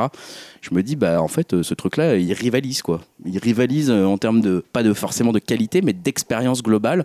On est plongé dedans. C'est assez cool et en fait vu que Nintendo a eu l'intelligence de faire des outils en carton qui euh, te font reproduire des gestes d'une certaine façon qui te les contraignent en fait. Ça contraint tes gestes les outils en carton. Bah, ça te contraint par exemple à faire euh, tout le temps le même appareil euh, le, le geste d'un appareil photo. Ça te contraint à faire certains mouvements mais limités par la trompe de l'éléphant etc et ben en fait du coup ça te lie beaucoup plus l'expérience du corps avec les yeux contrairement au PSVR justement. Et, et donc, je le trouve assez, assez bluffant parce que, bah voilà, là, typiquement, tu vois, avec la trompe de l'éléphant, tu as des systèmes d'élastique quand tu le construis. Donc, tu as une retenue, par exemple. Ça peut te retenir. Tu peux pas aller jusqu'au bout en tirant ton bras euh, à fond. Donc, tu as l'impression même que ce qui se passe dans, dans, tes, dans ton casque est, est réel, quoi. Beaucoup plus qu'un PSVR. Et ça, Ouais. franchement, ce côté un peu retour de force, si j'ose Ouais. dire, mais artisanal. Et qu'il n'y a pas sur PVR quand tu Voilà, tires sur exactement. quelque chose ou t'attrapes un. C'est ça, là, tu as un vrai retour de force dans certains trucs qui est bien foutu. Et euh, franchement, c'est assez bluffant. Euh, bien sûr, c'est des petits graphismes de merde. Ouais, y on l'a pas- vu visuellement, c'est un. Voilà, moi, ce que j'ai c'est vu, c'était un peu flou quand même. C'est pas, c'est- voilà exactement, c'est pas non plus très propre et on reste sur des petites définitions. Euh, mais euh, franchement, pour le prix que ça coûte et l'expérience que ça donne, je trouve que c'est un un produit plus qu'intéressant en fait. Euh, et là encore, euh, j'en suis à, la- à la- à peu près à seulement la moitié de la construction du PSVR, donc il me reste encore pas mal de choses à construire. Et j'ai même pas encore essayé les Mario Super Mario. et Non, j'ai même pas encore essayé ça. Rien que les petits jeux pour l'instant dans le truc nous occupent vachement. Donc euh, je trouve que voilà, c'est un, un cadeau qui occupe bien, qui est relativement sain dans le sens où il y a toute cette partie construction qui est sympa, qui peut un peu rassurer les parents, même si après effectivement ça fait bizarre de voir son enfant avec un casque de réalité virtuelle dans les mains. Je me dis bon, waouh, est-ce que je le C'est mets à pas partir de, de quel âge? Normalement c'est à partir de 7 ans. Ouais. Ouais, ça. Donc moi, ma fille a 8 ans, je me suis dit on teste, mais ça va parce qu'en fait, euh, les jeux, mine de rien, bizarrement, ce qu'on pourrait être croire euh, être un défaut de fabrication, à savoir que le casque ne tient pas sur la tête, il faut le tenir avec ses mains, c'est en fait, je pense, une réflexion de Nintendo de se dire si on le fait euh, tenir sur la tête, les gens ne l'enlèveront pas. Ouais. Alors que si tu le tiens avec ta main, tu vas te fatiguer le bras et tu vas être obligé de le poser. Ouais. Et ben ça se vérifie en vrai. T'as un côté que- moins coupé en fait, c'est-à-dire que tu peux l'enlever directement. Exactement, tu l'enlèves en permanence même. T'as un peu chaud, tu, le, tu fais deux secondes de. Hop, euh, je, je retire. Là, je fais mine de retirer mes lunettes en deux secondes. Mais, euh, mais voilà, effectivement, il y a un côté en fait euh, beaucoup plus dissocié de la réalité virtuelle qu'avec un casque qui Ouais. te force à le garder sur les, les mains. Et puis même là, voilà, t'as as assez vite mal à la main, donc tu l'enlèves. Pour info, si j'ai l'occasion, alors c'est pas une promesse sûre, mais j'ai enregistré ma fille tout à l'heure en lui posant quelques questions sur euh, son Ouais. expérience elle avec le PSVR. Je vais écouter ça euh, avant de faire le montage et si c'est intéressant euh, au montage, je, je rajouterai quelques-unes de ses réponses. Là Bah, tout de bien. suite, voilà. Qu'est-ce que c'est les jeux que tu as préférés pour l'instant parmi ceux que tu as pu essayer avec Nintendo Labo? Bonne question. Ce sont la cuisine et l'éléphant. Ouais, Parce que la cuisine, j'aimais bien et c'était rigolo. Et euh, j'aime bien cuisiner aussi. mhm. Et l'éléphant? Et l'éléphant, parce qu'en fait, euh, c'était rigolo et Qu'est-ce qu'il y a de rigolo? Ça veut dire quoi c'est rigolo? Bah il y a plusieurs jeux dans l'éléphant. Ouais, Quand on devait aspirer l'eau et arroser la fleur, ouais, le terrain de billes ouais. et les ciseaux. Par exemple, le terrain de billes, est-ce que tu peux nous expliquer très rapidement comment Enfin, qu'est-ce qu'il faut faire concrètement? Alors, en fait, tu as une manette Oui, et tu dois prendre des objets pour fabriquer un terrain de billes. oui, Et il y a un petit cube oui. qui fait sortir des billes. Et Ah. du coup, on- et les billes, elles doivent passer sur notre terrain. D'accord, donc toi tu, tu, tu fais le parcours de la bille avec des objets que tu places dans l'espace un peu comme ça? Voilà, c'est ça. D'accord, ok. Et tu as vraiment l'impression d'être dans, dans un espace différent que dans ta chambre ou dans le salon Oh, beaucoup plus. hein. Ouais. On a l'impression qu'on peut se lever, qu'on peut toucher les trucs. Ouais. Mais en fait, quand on essaye de les toucher, bah, on sent absolument rien. Parle-nous un tout petit peu rapidement de la fabrication en, des objets en carton. Donc pour l'instant, tu as fait l'éléphant, tu as fait les lunettes, tu as fait le masque pour aller euh, sous l'eau, enfin l'appareil photo. C'est difficile? Ça dépend desquels. C'est bien expliqué ou pas? Ou tu as eu du mal parfois? Il y a des moments de pliage où je mettais retour. D'accord, parce que ça allait trop vite? Non. D'accord, parce que quoi? parce que je comprenais pas où est-ce qu'elle était la ligne de pliage. D'accord, ok. Mais tu pouvais mettre retour et vérifier un petit peu Oui. comment c'était Ça, c'était? pour être sûr. Ok, ok. Et donc, tu t'es pas trompé en pliant ça? Non. Tu m'as un peu parfois demandé de l'aide, mais plus pour rigoler qu'autre chose. Écoute, donc toi, tu te dirais qu'on peut l'acheter, ça peut plaire si on aime bien quoi construire des trucs? Bah, je jouais aussi à la Nintendo Switch. D'accord. Si déjà on aime bien un peu la Nintendo Switch, ça peut nous plaire. Oui. Parce que tu vois, tu peux demander à ton papa et, ou ta maman parce que ça pourrait peut-être les amuser. Ouais. Si euh, en fait ils peuvent les construire et que l'enfant il y joue un peu et que les parents aussi. Ok, Mais ça se joue qu'à un seul. c'est vrai. Merci beaucoup. Euh, deuxième conseil flash, alors que on vient d'entendre peut-être ou pas Anaïs, je ne sais pas. Euh, on va laisser la parole à Dimitri qui va nous parler d'une expérience bien plus adulte peut-être, mais qui va retourner un petit peu du côté divertissement. On reparle de Mortal Kombat, Dimitri. Voilà, une expérience aussi bien plus régressive. Donc euh, ouais, je pense que vous avez compris, hein, je suis bien fan de la licence Mortal Kombat, voilà, donc j'ai acheté euh, Day One le nouveau jeu. T'es ouais. Et euh, avant, toute cho- avant toute chose, euh, je pense euh, bah, ce qui m'a le plus surpris et qui continue encore à me surprendre, c'est la beauté du jeu. hein. Franchement, c'est sûrement un des plus beaux jeux que j'ai pu faire avec Red Dead Redemption 2. Euh, les arènes fourmis de détails, mais le plus impressionnant, c'est le détail de l'animation du visage. C'est vraiment dingue. Je trouve toujours que les, visages dans les jeux vidéo, c'est un peu mal fait. euh, euh, alors que là, ça transpire d'émotion et évidemment, vu le jeu, de, douleur. Euh, et puis pour parler du jeu en lui-même, bah, c'est du Mortal Kombat, hein, soit on adhère ou on n'adhère pas. Bah, surtout avec ce gameplay assez rigide, même s'il l'est moins qu'à l'époque hein, quand même. hein. Ils ont quand même revu ça un petit peu. Euh, je trouve que le jeu est assez accessible pour permettre à n'importe qui euh, de sortir quelques, euh, quelques co- combos bien placés pendant les combats et surtout de bien s'amuser. Surtout que le jeu, bah, il a énormément de contenu solo, histoire de l'apprivoiser. hein. Alors déjà, il y a un mode tuto bien chargé qui va des bases à des combos ultra complexes. Et bah, je peux vous dire que je m'arrache bien les cheveux dessus en ce moment. Euh, comme d'hab pour la licence, le mode solo est hyper long, environ euh, 7-8 heures hein, pour euh, finir euh, le mode histoire. Euh, bon, après, encore faut-il accrocher à, à l'univers de Cyber Ninja, de Dieu de la Foudre et de Sosie de Jean-Claude Van Damme.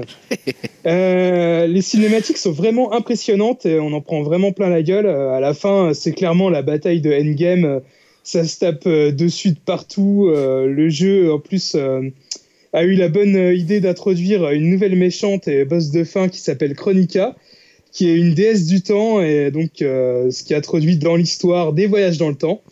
Donc on a une version, on a une version actuelle des héros ainsi que euh, leur version années 90 des premiers jeux.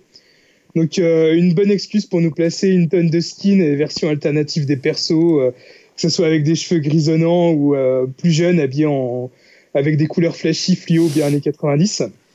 Et euh, surtout bah, dans, le mode histoire, euh, c'est bien fun, c'est bien marrant. euh, où, par exemple, on voit un Johnny Cage engueuler sa version euh, plus jeune, car il parle comme un beauf à Sonya Blade, hein, pour prendre un exemple.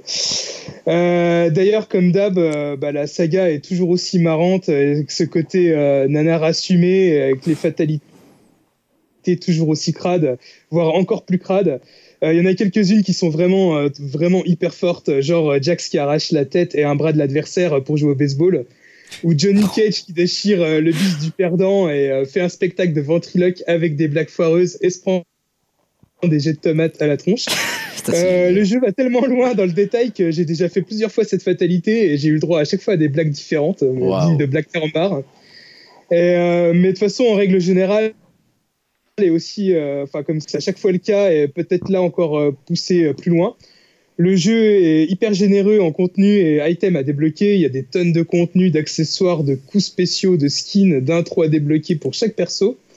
Rien qu'en solo, le jeu a une durée de vie énorme et tout se débloque dans un sous-jeu où on explore les décors de la, saga, avec des énigmes à résoudre et je dirais presque que c'est un jeu dans le jeu. Euh, Il y a aussi des modes euh, arcade euh, bah, classiques comme on peut voir dans tous les jeux de baston et des modes arcade spéciaux avec euh, des conditions de jeu. Et ces modes spéciaux bah, se renouvellent en permanence chaque jour. On peut aussi faire jouer euh, l'ordi et paramétrer pour euh, pouvoir observer euh, certaines techniques combos et façons de jouer. Et j'avoue le faire assez souvent et scotcher euh, devant, euh, devant et regarder l'ordi jouer euh, tout seul comme un bon no life. Bah, déjà le jeu est tellement beau et en plus ça permet de voir vraiment des combos impressionnants, c'est assez sympa. Et concernant le multi, pareil, hein, on a plein de modes différents. On peut acheter des, euh, ajouter des conditions. Il y a même un mode de training à deux où on peut essayer avec un pote euh, bah, de répliquer certains combos. Euh, Moi, j'ai pu m'entraîner avec un pote qui est très très fort et qui a pu me montrer quelques petites astuces euh, bien sympas. Enfin, je trouve ça vraiment original pour un jeu de baston. Bref, je suis vraiment étonné par la qualité la générosité proposée par Mortal Kombat. Ça change de la Street Fighter V où à l'époque j'avais eu l'impression d'acheter un jeu free-to-play, tu vois. Donc Bam.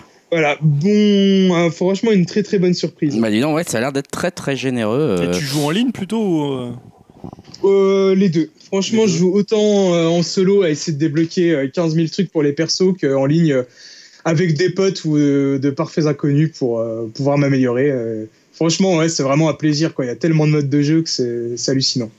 Bah écoute, euh, ça, ça fait plaisir à savoir que c'est vrai qu'on n'y prête pas forcément attention euh, à Mortal Kombat 11 quand on est un peu sorti de, de ce genre de truc, mais visiblement. c'est surtout euh, depuis l'épisode 9. Depuis Ouais, l'épisode ils 9, ont- euh, ça vraiment, euh, ils ont repris les choses en main et ils proposent vraiment du contenu de qualité à chaque fois. bah écoute, merci pour ce retour en tout cas sur Mortal Kombat 11. Passons pour terminer, j'ai envie de dire, au projet Ouais, pourri, risqué et qui hype rapidement, comme tu dis. Rapidement, projet pourri, Julien, je te laisse commencer avec Nintendo. Oui, parce qu'en fait, il y a eu un Nintendo Direct, donc je parlerai juste après sur euh, Mario Maker 2. Et Ouais. Nintendo, en fait, ils ont présenté une offre pour les abonnés du Nintendo Switch Online, hein, euh, et qui, pour le moment, on va dire, ces abonnés dont nous faisons partie, hein, les, Exactement. les, les pigeons qui l'ont qui sont abonnés. Les précurseurs pigeons. On va dire qu'en termes d'offres de jeux, euh, ce qu'on appelle jeux proposés ou jeux Pas offerts, violent, hein bah, c'est des jeunesses et Tetris 99. Bon, moi, j'adore Tetris 99, j'ai déjà 25 ou 30 heures dessus, donc euh, c'est rentabilisé, mais bon, Euh, bah, c'est plutôt mec quand on compare à ce qui se fait sur Xbox. bon, pas pour le même pas le même tarif, prix, hein, ouais. dire, c'est pas le même tarif, mais bon, voilà, hein, même sur euh, PS4, hein, c'est nettement mieux. Et en fait, ils ont fait une offre où tu peux choisir deux jeux parmi une trentaine de gros titres euh, à télécharger pour 99 euros, soit 50 euros le titre. Donc en fait, l'exemple que donnait Nintendo, c'est tu prends bah, Mario Maker 2 qui coûte 60 euros. Euh, J'y reviendrai sur le 60 euros. Ouais. Et Smash qui coûte 70 euros. Et tu économises donc 130 euros évidemment, puisque Smash plus Mario Maker c'est 130 euros. Et là tu le payes 99 euros avec ton. euh, ton- Ah, Donc tu économises ticket. 40 euros plutôt. Euh, que 30 euros. 30 euros. 30 euros. Parce que 30 t'as dit que tu économises 130 euros. Non, non, c'est 30 euros. Oui, c'est ça. Tu payes 100 euros et Oui, tu économises de 30 euros, ouais, Voilà, c'est ça. fait. Donc le compte est bon, hein, sauf que Nintendo, bah, il doit pas être au courant du prix des jeux physiques euh, dans le commerce en ligne. Bah ouais. Là, on parle d'un jeu dématérialisé, donc un jeu qui va déjà euh, peser, euh, je sais pas combien. Déjà, tu peux pas le mettre sur, Déjà, tu peux pas sur- le mettre sur sur ta ta Switch, Switch, en fait, déjà. une, euh, Voilà, carte mémoire de, carte de mémoire. 10 euros, donc ça, est-ce qu'ils Bah, l'ont compté Tu vois, honnêtement, je vais te dire, là, ça coûte 100 euros. Pour 90 euros, moi, je te, je te chope les deux jeux en version physique. Mais bien sûr. Et en fait, le, le truc, c'est que c'est c'est quand même hallucinant de proposer ce genre d'offre. Alors, ok, si tu veux Surtout avoir. de se rendre, de pas se rendre compte qu'on peut avoir mieux. euh, Ouais, et surtout qu'il te propose, bah là par exemple, tu vois, euh, il donne l'exemple de Zelda. Zelda, il est quand même sorti il y a combien de temps? Ah ouais, putain, ça fait longtemps là. Bah il y a deux, Deux trois ans, ans, trois ans, trois ans. Deux ans Deux Ouais, je sais ans. plus. Bah, c'est un peu honteux, enfin. Ouais, puis là, ça fait vraiment un peu cheap en fait. Franchement, il ferait mieux d'offrir des, des petits jeux euh, régulièrement, on serait content. Mais là, limite, tu vois, il, ferait, il passerait des accords avec des indés en disant, Ouais. bah, c'est comme j'avais, j'avais parlé il y a quelques podcasts d'un petit euh, Graceful Machine Explosion ou d'un truc comme ça. Disent, bah voilà, en fait, ce mois-ci, vous l'avez gratos. Bon, bah, euh, en fait, euh, tout le monde serait content. Il n'y aurait pas grand monde qui le téléchargerait, mais tout le monde serait content. Que de dire, vous avez éventuellement 30 euros de réduction sur des jeux Ah que vous pouvez télécharger. Mais alors attention, vous pourrez pas les installer parce qu'il n'y a pas de place sur la Switch, donc il faudra acheter une carte mémoire. Et vous devriez être content parce que là, vous économisez Ouais. quand même 30 euros, sauf que n'importe qui les achète Ah ouais. neuf moins cher que ça. Tu sais que Mario, Mario Maker 2, tu vas le trouver à 45 euros. Mais même 40 sur, euros. même sur Amazon, les mecs ils sont même pas renseignés ou quoi. Mm. Enfin, je veux dire, tu vas sur Amazon deux secondes, tu le vois que c'est pas aussi cher que ce qu'ils disent, donc je comprends pas leur. Non, je trouve euh, que le seul avantage, c'est que tu l'as en version des maths, donc tu peux y jouer, il reste dans ta console, donc euh, t'as pas à acheter ta ça, cartouche. enfin bon, euh, voilà, encore une fois, la, la mémoire de la Mais console vois, est tellement pauvre. ils étaient très généreux quand la Wii U a bidé. C'est-à-dire que moi, je me rappelle que t'achetais un jeu, ils t'en filaient un gratos. Moi, je me rappelle que Ah j'avais ouais. eu euh, Wind Waker gratuitement. Waouh, Et là, c'était vraiment du 1 pour 1, quoi. T'achetais ton jeu, top. Et t'avais un jeu en plus si tu le, si t'enregistrais ton jeu avant euh, X date. Et ils l'ont fait deux trois fois cette offre. Putain, Donc tu pouvais te récupérer un paquet de jeux. c'était pas mal ça. Ouais, on en est loin là. Et là maintenant que là ça cartonne, ils sont plus là. Ok, Oh, alors, 100 on vous euros les donne- deux jeux. Alors, si ça tombe une année bisextile, on vous donne 5 euros. Sinon, c'est non. Écoute, euh, ouais, bof, effectivement, bien pourri comme tu le dis. Passons peu, euh, au projet risqué. Tu parlais un peu de Tetris 99, justement. Tu disais que déjà presque 20-25 heures dessus pour toi. ouais. Moi, 25 secondes à me faire exploser. Qu'est-ce que qu'est-ce qu'ils ont annoncé là? Bah, en fait, ouais, je voulais vous en parler une nouvelle fois parce qu'ils ont un modèle économique qui est assez étonnant et qui a fait un peu râler quelques, quelques gens sur Internet euh, et sur les réseaux sociaux. Euh, donc, pour rappel, bah, Tetris 99, il est accessible sans payer. Enfin, sans payer pour tous ceux qui sont abonnés au service online de la Switch. Euh, donc, bah, vous pouvez jouer en ligne contre 98 autres joueurs et participer à, à différents, différents événements qu'ils mettent en place. C'est-à-dire souvent une fois par mois, tu as un événement où euh, bah, tu peux gagner soit des bons d'achat, là, et là dernièrement c'était un, un thème Game Boy. Donc, Oh. que tu cumules 100 points et tu avais un fond d'écran. Game Boy. Enfin, ça changeait un peu ton, ton fond d'écran. Le, fond- c'était le avec fond d'écran de la. Switch? Ouais, mais les- le fond d'écran du Tetris. Ah, donc même Ouais. pas de la Switch derrière avec les deux pauvres choix entre noir et blanc, quoi. Ah non, non, c'était pas ça. Ça, c'est toujours Là, c'est euh, juste le, le- le fond sur le, le jeu. On en parle de ça d'ailleurs ou pas Enfin bon, petite parenthèse sur l'interface. Switch. euh, Non, non, là, c'était en fait, tu avais les mêmes visuels de blocs que Tetris Game Boy. D'accord, ça, pour le coup, c'était assez cool parce que c'est gratuit. hein, c'est voilà, ça c'est un petit truc en plus, c'est sympa. Ouais. Euh, et donc là, qu'est-ce qu'ils ont fait? Bah, Ils ont lancé un DLC qui s'appelle Big Block et qui est désormais disponible pour 9,99€. Euh, alors il ajoute quoi? Il ajoute un mode offline où tu peux affronter 98 IA et un mode marathon. Alors en fait, le, le- ce qui a fait un peu râler, c'est que ce DLC, bah, il est payant euh, dans un jeu qui est gratuit de base. Bah oui, c'est le principe du free-to-play. Alors oui, mais maintenant beaucoup ont dit ah ouais ok maintenant si je veux jouer offline, il va falloir que je paye.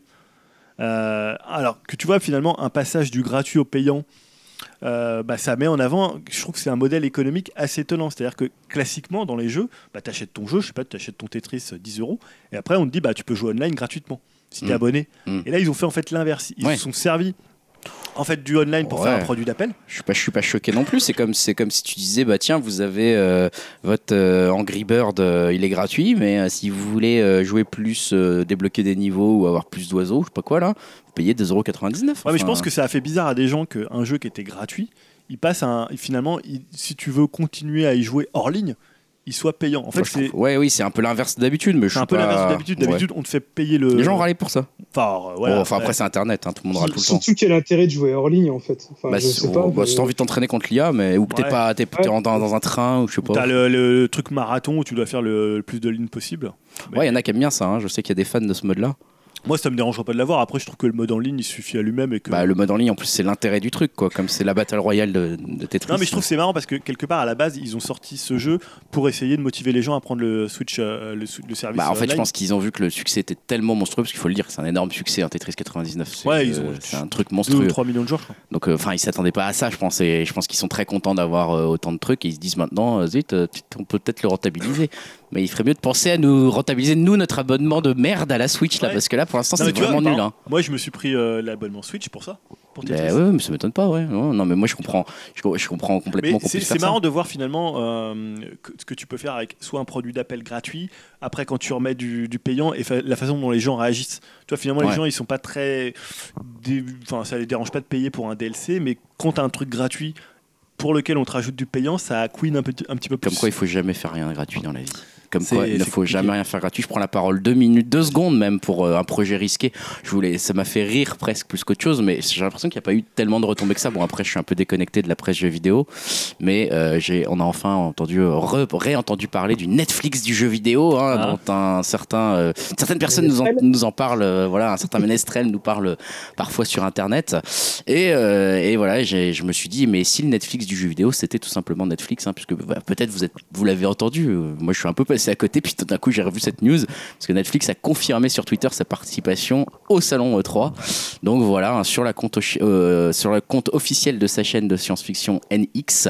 Donc l'annonce en elle-même était quand même un peu inattendue, c'est pour ça que moi j'étais assez surpris de ça. On savait que Netflix travaillait dans le domaine de jeux vidéo, on sait que notamment ils travaillent sur un projet euh, vis-à-vis de Stranger Things, puisqu'ils Mhm. vont faire un jeu, un jeu vidéo euh, adapté de, bah, de la série vidéo, euh, de la série Netflix qui est là depuis 2016, je crois. Ouais, deux ans. Euh, quelque chose comme ça, voilà. Donc, on sait aussi qu'ils ils ont commencé un peu à gamifier, si j'ose dire, certaines de leurs séries. hein. Euh, Dimitri avait fait un retour euh, sur euh, Black Mirror, euh, Bandersnatch là. Euh, ils l'ont fait, je crois, avec un autre truc euh, de Man vs Wild. Euh, Bear Grylls, ouais. Ouais, c'est ça. Donc, euh, donc voilà, moi je, je trouvais ça assez intéressant quand enfin ils officialisent que si certains prédisent depuis des années que Apple sera le Netflix du jeu vidéo ou autre, bah en fait c'est peut-être Netflix le Netflix du jeu vidéo. Je trouvais ça C'est assez, marrant. assez drôle et assez euh, terre à terre comme truc. Euh, je trouve ça assez intéressant aussi qu'il y ait un mouvement aussi brusque de Netflix alors qu'on savait qu'ils étaient dessus mais qu'on ne les attendait pas aussi rapidement. Même Google Stadia ne sera pas à l'E3 alors que eux ils seront. Donc, Alors, je sais pas s'ils vont présenter des jeux. Je suis. on sait pas en fait justement, on sait pas du tout ce qu'ils vont présenter. Ouais, ils ont dit on va être là, euh, il y aura une, il y aura plus à venir. Ils ont dit qu'une simple adaptation de Stranger, de Stranger Things en jeu vidéo parce que les gens ont commencé à se dire ça. Donc euh, j'avoue que pour le coup c'est presque parce que moi d'habitude le 3 je commence vraiment à m'en foutre. Surtout que je préfère le côté euh, un peu conférence régulière à la Nintendo etc. Je trouve que vraiment Nintendo a compris le game avant tout le monde euh, quand ils ont commencé à faire ça. Euh, mais là je me suis dit tiens euh, peut-être une nouvelle annonce avec une- un nouveau truc. J'espère juste que ça sera un peu plus euh, motivant que la Google Stadia qui finalement euh, là je vois passer 2-3 mois après enfin deux mois après l'annonce de la Google Stadia euh, ça n'intéresse plus grand monde et c'est un peu retombé euh, Ouais, aussi vite que ça a été annoncé ce voir truc là après quand ça va être. euh, on va voir quand ça va sortir bon en tout cas voilà le E3 commence le 11 juin prochain donc, 11 juin, c'est ouais, ça 11 juin donc ça arrive très Plus il y aura des prochainement. conférences juste avant, je pense. Ouais, exactement, toujours les petites rapide. conférences avant. Donc là, c'est bientôt, quoi. Début juin, on aura des annonces, en D'accord. fait, hein, je pense.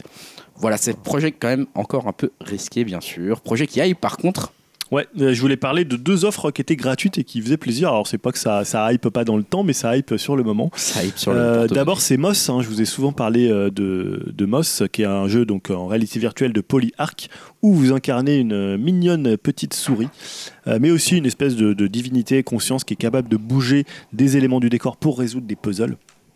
Et euh, si j'en ai beaucoup parlé ici, je l'ai pas encore fait. pour le coup.